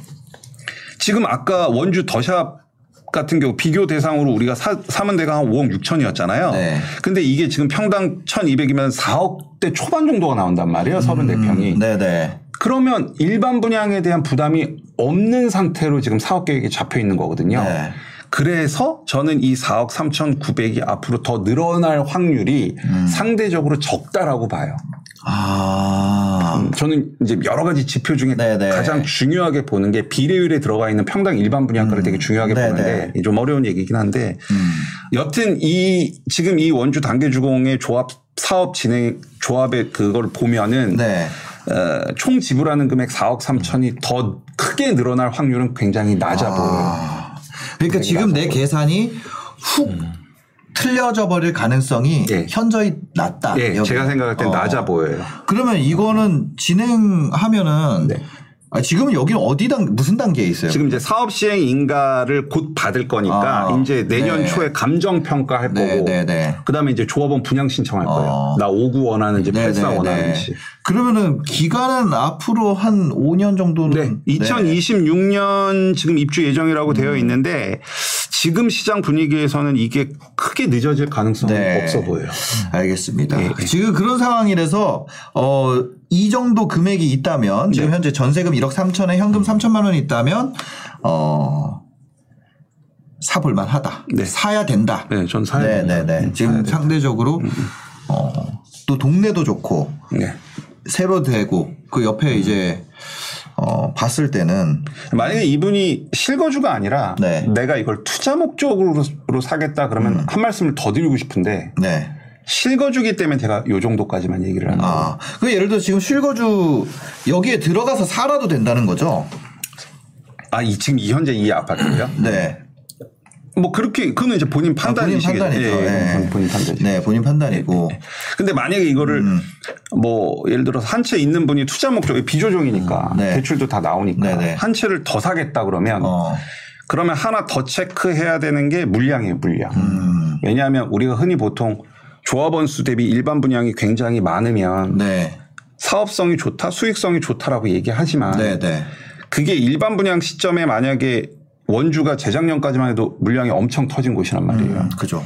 그렇게 해서 조합원 분양 신청 끝나고 일반 분양하는 시점에 또 물량이 터져 버려서 미분양이 나버리면 네. 그거는 수익성이 좋은 게 아니라 결국은 조합원들이 다 그걸 부담해야 되는 어. 짐이 돼 버리거든요. 네, 네, 네. 그러니까 만약에 이걸 투자 목적으로 접근하겠다라고 하면은 지금 사는 건 오케이인데 네. 그 향후 물량에 대한 모니터링은 반드시 체크가 아. 되어야 될 부분인데 이분은 네. 그냥 지금 실거주니까. 네, 때문에 저는 네. 사시라고 말씀을 드립니다. 알겠습니다. 그리고 또 이분 같은 경우에는 지금 그 집값이 너무 많이 상승했잖아요. 네. 지금 혹시 이게 꼭지점이 아니냐 이런 분명히 두려움도 네, 네. 있는 것 같아서 이것도 그 잠깐 그 제 테이블 가지고 잠깐 말씀드리면 아, 네. 마법의 테이블이요. 이게 이제 조금 전에는 단지와 단지를 비교한 거잖아요. 네. 근데 이거는 지역과 지역을 비교할 뿐만 아니라 네. 지역 내에서도 언제쯤이면 음. 이 지역이 어, 어떤 매수 시점이 네. 되고 어, 언제쯤에 매도를 해야 되는 건지 그걸 이제 네네. 보여주는 거거든요. 근데 이거는 네 가지 요소로 만든 거예요. 공급, 네. 수요, 거래량, 매수 심리. 음. 그거를 해서 로직을 만들어서 이제 한 건데 네. 어, 뭐 쉽게 본다고 하면 지금 현재 계속해서 쭉 이렇게 갔다가 거의 뭐 6에서 7 그게 언제예요? 왔다 갔다 했다가 이 기간이 네. 이걸 확대를 하려고 하는 네. 제가 확대, 예. 기간의 확대를 확대가 아, 예. 전화했으면 아이고. 네, 네. 제, 죄송합니다. 파워포인트를 제가 잘못 따라서 죄송합니다. 2018년이라고 써있네요. 여기 보시면 2018년 1월부터 해서 보면 네네, 지금 네. 7이거든 7 7 네. 6 7 6 7 이렇게 됐다가 네. 지금 보면 2019년 이제 10월 됐을 때 네. 이때 여기서 어 7에서 8 9 10까지 올라가거든요. 네. 그러면 이 지수는 어떻게 보면 이렇게 유지했다가 3 이상이 상승한 네. 지수가 3 이상 상승한 그 다음 달이가 저희는 매수 적기로 보고 있어요. 이, 네. 이 테이블은 로직이 돼 있어요. 네네. 네. 그러면 그 기간이 2020년 1월이거든요. 네. 2021, 이- 어, 2020년 1월인데 실제 2020년 1월을 보면 원주 같은 경우에는 이때 가장 매수 타이밍이라는 거죠. 이 시그널이. 네. 그러면 이 데이터를 가지고 추적했을 때 이 지역은 이때 들어갔을 때가 가장 저점이기 때문에 가격 하락의 리스크가 없고 그 이후에 상승할 수 있는 가능성이 크다. 네. 아, 그럼 지금이 고점인지가 또. 그렇죠. 그잖아요. 그 지금의 고점이라는 부분은 이건 이 로즈도 어떻게 돼 있냐면 지금 현재 그 점수 보면 이게 17점이거든요, 현재. 네. 지금 현재 기준으로 했을 때. 네. 17점인데 이게 하락의 리스크가 나타난다 하면 6개월 전부터 해서 이 지점이, 이 지- 지수 지점이 네. 다시 처음에 했었던 7쪽으로 떨어지게 돼 있어요. 아. 이게. 아, 이게 절대적인 가격을 나온 게 아니구나. 지수예요, 이건. 예. 근데 지수가 다시 부분이고 7까지 내려오게 되면 고점일 가능성이 있다. 그건 고점하고 가격이 하락할 수 있는 가능성이 있- 아. 있는데 지금 현재로서는 그런 지수에 대한 그래, 그림이 나오지 않는 거고 근데 네. 이거는 원주뿐만 아니라 전국 지역을 다 이렇게 해가지고 검증을 해본 거거든요. 음. 해본 건데 그래서 아직까지 원주는 고점 아니다 여기까지는 제가 말씀드릴 수 있을 것 네네. 같아요. 아, 고점의 시점은 알 수 없지만, 음. 어, 지금 임박했는지 이렇게 좀 볼 수 있는데, 음. 예, 지금 원주를 외삼이 아니라 그 원주에 사는 분이 문의를 주셔가지고. 음. 그죠. 원주에, 이분이 32살 원주녀님이에요. 그래가지고 원주 상담을 하고 있는 겁니다. 네. 그렇습니다. 원주에 뼈를 묻으리가 아니라 이분이 원주에 사시는 분이에요. 음. 네. 그러니까 이거 다시 한 번 더 얘기 드릴게요. 지금 문의를 주신 분이 원주에 사는 분이어서 원주 얘기를 하고 있고요. 원주의. 공무원이신 네, 것 같아요. 원주에서 네. 공무원을 하고 계시고 어, 부부 합산 월 소득이 200만 원, 많은 달에는 250만 원이고 어, 남편 월급이 200만 원 안팎의 다음 달 출산 휴가 예정이라고 합니다. 네. 그, 그 분에 대한 얘기였습니다. 네. 그 도대체 원주를 왜 보냐? 자, 원주를 왜 보는지 한번 얘기를 드릴게요.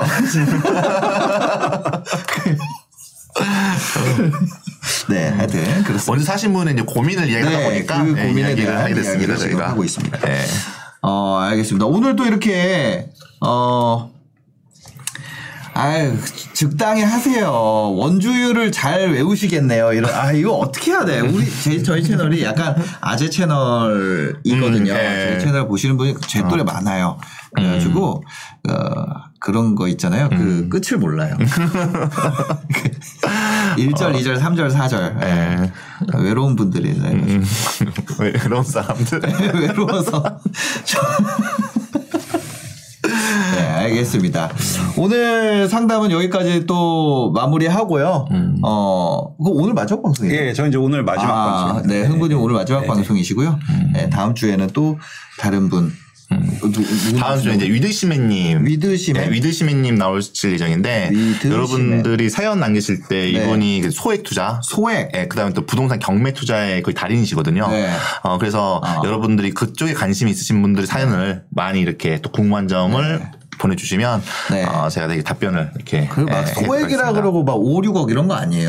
기본적으로 그분 같은 경우에는 네. 처음에 시작할 땐 1,000, 2,000, 지금도 5,000 이하, 이상으로는 투자하지 않습니다. 아. 네, 완전 소액으로. 정말 잘하시는데. 이거 이분 부산 사세요. 아, 네. 이- 이런 얘기 해. 음. 부산 그래서 sea man, 바다맨, with. 아. 바다 바다 남자. 네. 저는 제가 이걸 제대로 적었나 위드시맨이라는 게 뭘까 이렇게 생각을 했었는데 네. 네, 다음에는 부산에서 올라오실 겁니다. 방송에서. 아 정말 네 부산에서 오시는 위드시맨님 진짜 소액이라고 합니다 5천 이하에 네, 네. 진짜 그게 돼요? 아, 그럼요. 그분 같은 경우는 5천만 원이나 거의 소위 말하니까 무피로 맞춰서 네. 그런 것도 굉장히 잘 하시는 분이고. 알겠습니다. 네. 그래서 진, 진정한 소액 투자를 하시는 분들, 소액으로 하시는 분들이 상담 신청 많이 해주시면 좋을 것 같아요. 오늘은 비교적 대액이었거든요. 음. 왜냐면 앞에 이제 변호사 부부님 같은 경우도 어, 현금 5억 정도 있었고, 어, 요번에도 그래도 뭐 공무원 부부면 탄탄하거든요. 예, 캐시플로는 확실해. 예, 공무원 부부 공무원이 부부에다 가 어, 가지고 있는 돈도 1억 5천? 1억 네. 1억 6천. 1억 6천이어서 어, 다소간 대액에 가깝지 않았나. 중대액.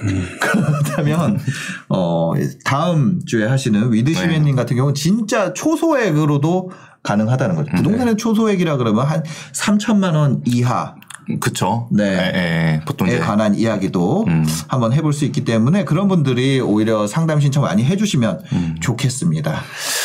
네. 저 끝나기 전에 잠깐 제 광고 하나만 해도 될까요? 아, 네. 두개 두개 하셔도 돼요. 예.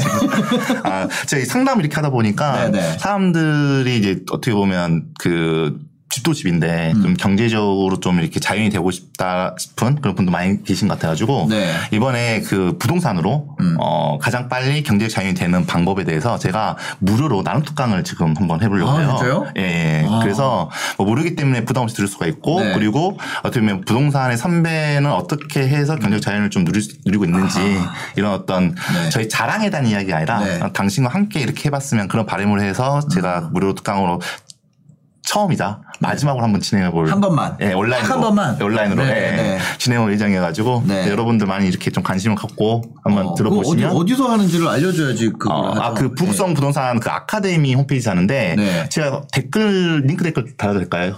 채널에? 네, 네, 달아주. 아, 예. 이게 링크를 달면 자동 삭제가 되거든요. 아, 그래요? 그래서 저한테 링크를 주시면 네, 제가 이거를 링크를 넣어놓을게요. 아, 네. 알겠습니다. 네, 네. 예, 그렇게 하면 많은 좀 도움이 되지 않을까 싶습니다. 알겠습니다. 이거 언제 해요? 어, 지금 시, 어제 오픈했어요. 어제 오픈을 했고. 예, 예, 온라인으로 해서 네. 본인이 듣고 싶을 때 들을 수 있는. 아, 네, 네, 네. 네. 알겠습니다. 그거 링크 음. 주시면은 무료로 듣는다고 하니까 무료로 들을 수 있다고 하니까 사실 세상에 공짜가 어디 있겠냐마는 이번엔 진짜 공짜라고 합니다. 나눔 강의입니다, 나눔 강의. 아 사이에 광고 안 들어가 있어요? 네, 없습니다. 아 진짜. PPL 막, 막 붙어 있고 뒤에 막 이런 거 스폰서 이- 이런 느낌 전혀? 예, 일도 진짜? 없습니다. 아, 알겠습니다. 네 그렇습니다. 그렇게 해서 네 오픈 기념 음. 뭐 그런 거 아닌가. 어, 네 버달님께서 또 그렇게 얘기해 주셨네요. 저는 알겠습니다. 마지막 인사 하겠습니다. 네. 예. 또 마지막 인사. 저 그동안 네번 나왔었죠? 네. 오늘 그죠, 그죠. 마지막인데 네. 신사임당님이 이렇게 좋은 채널에 출연하게 돼서 정말 영광이었고요. 아 그런 말씀 마세요. 아 진짜, 진짜 너무- 너무- 영광이래.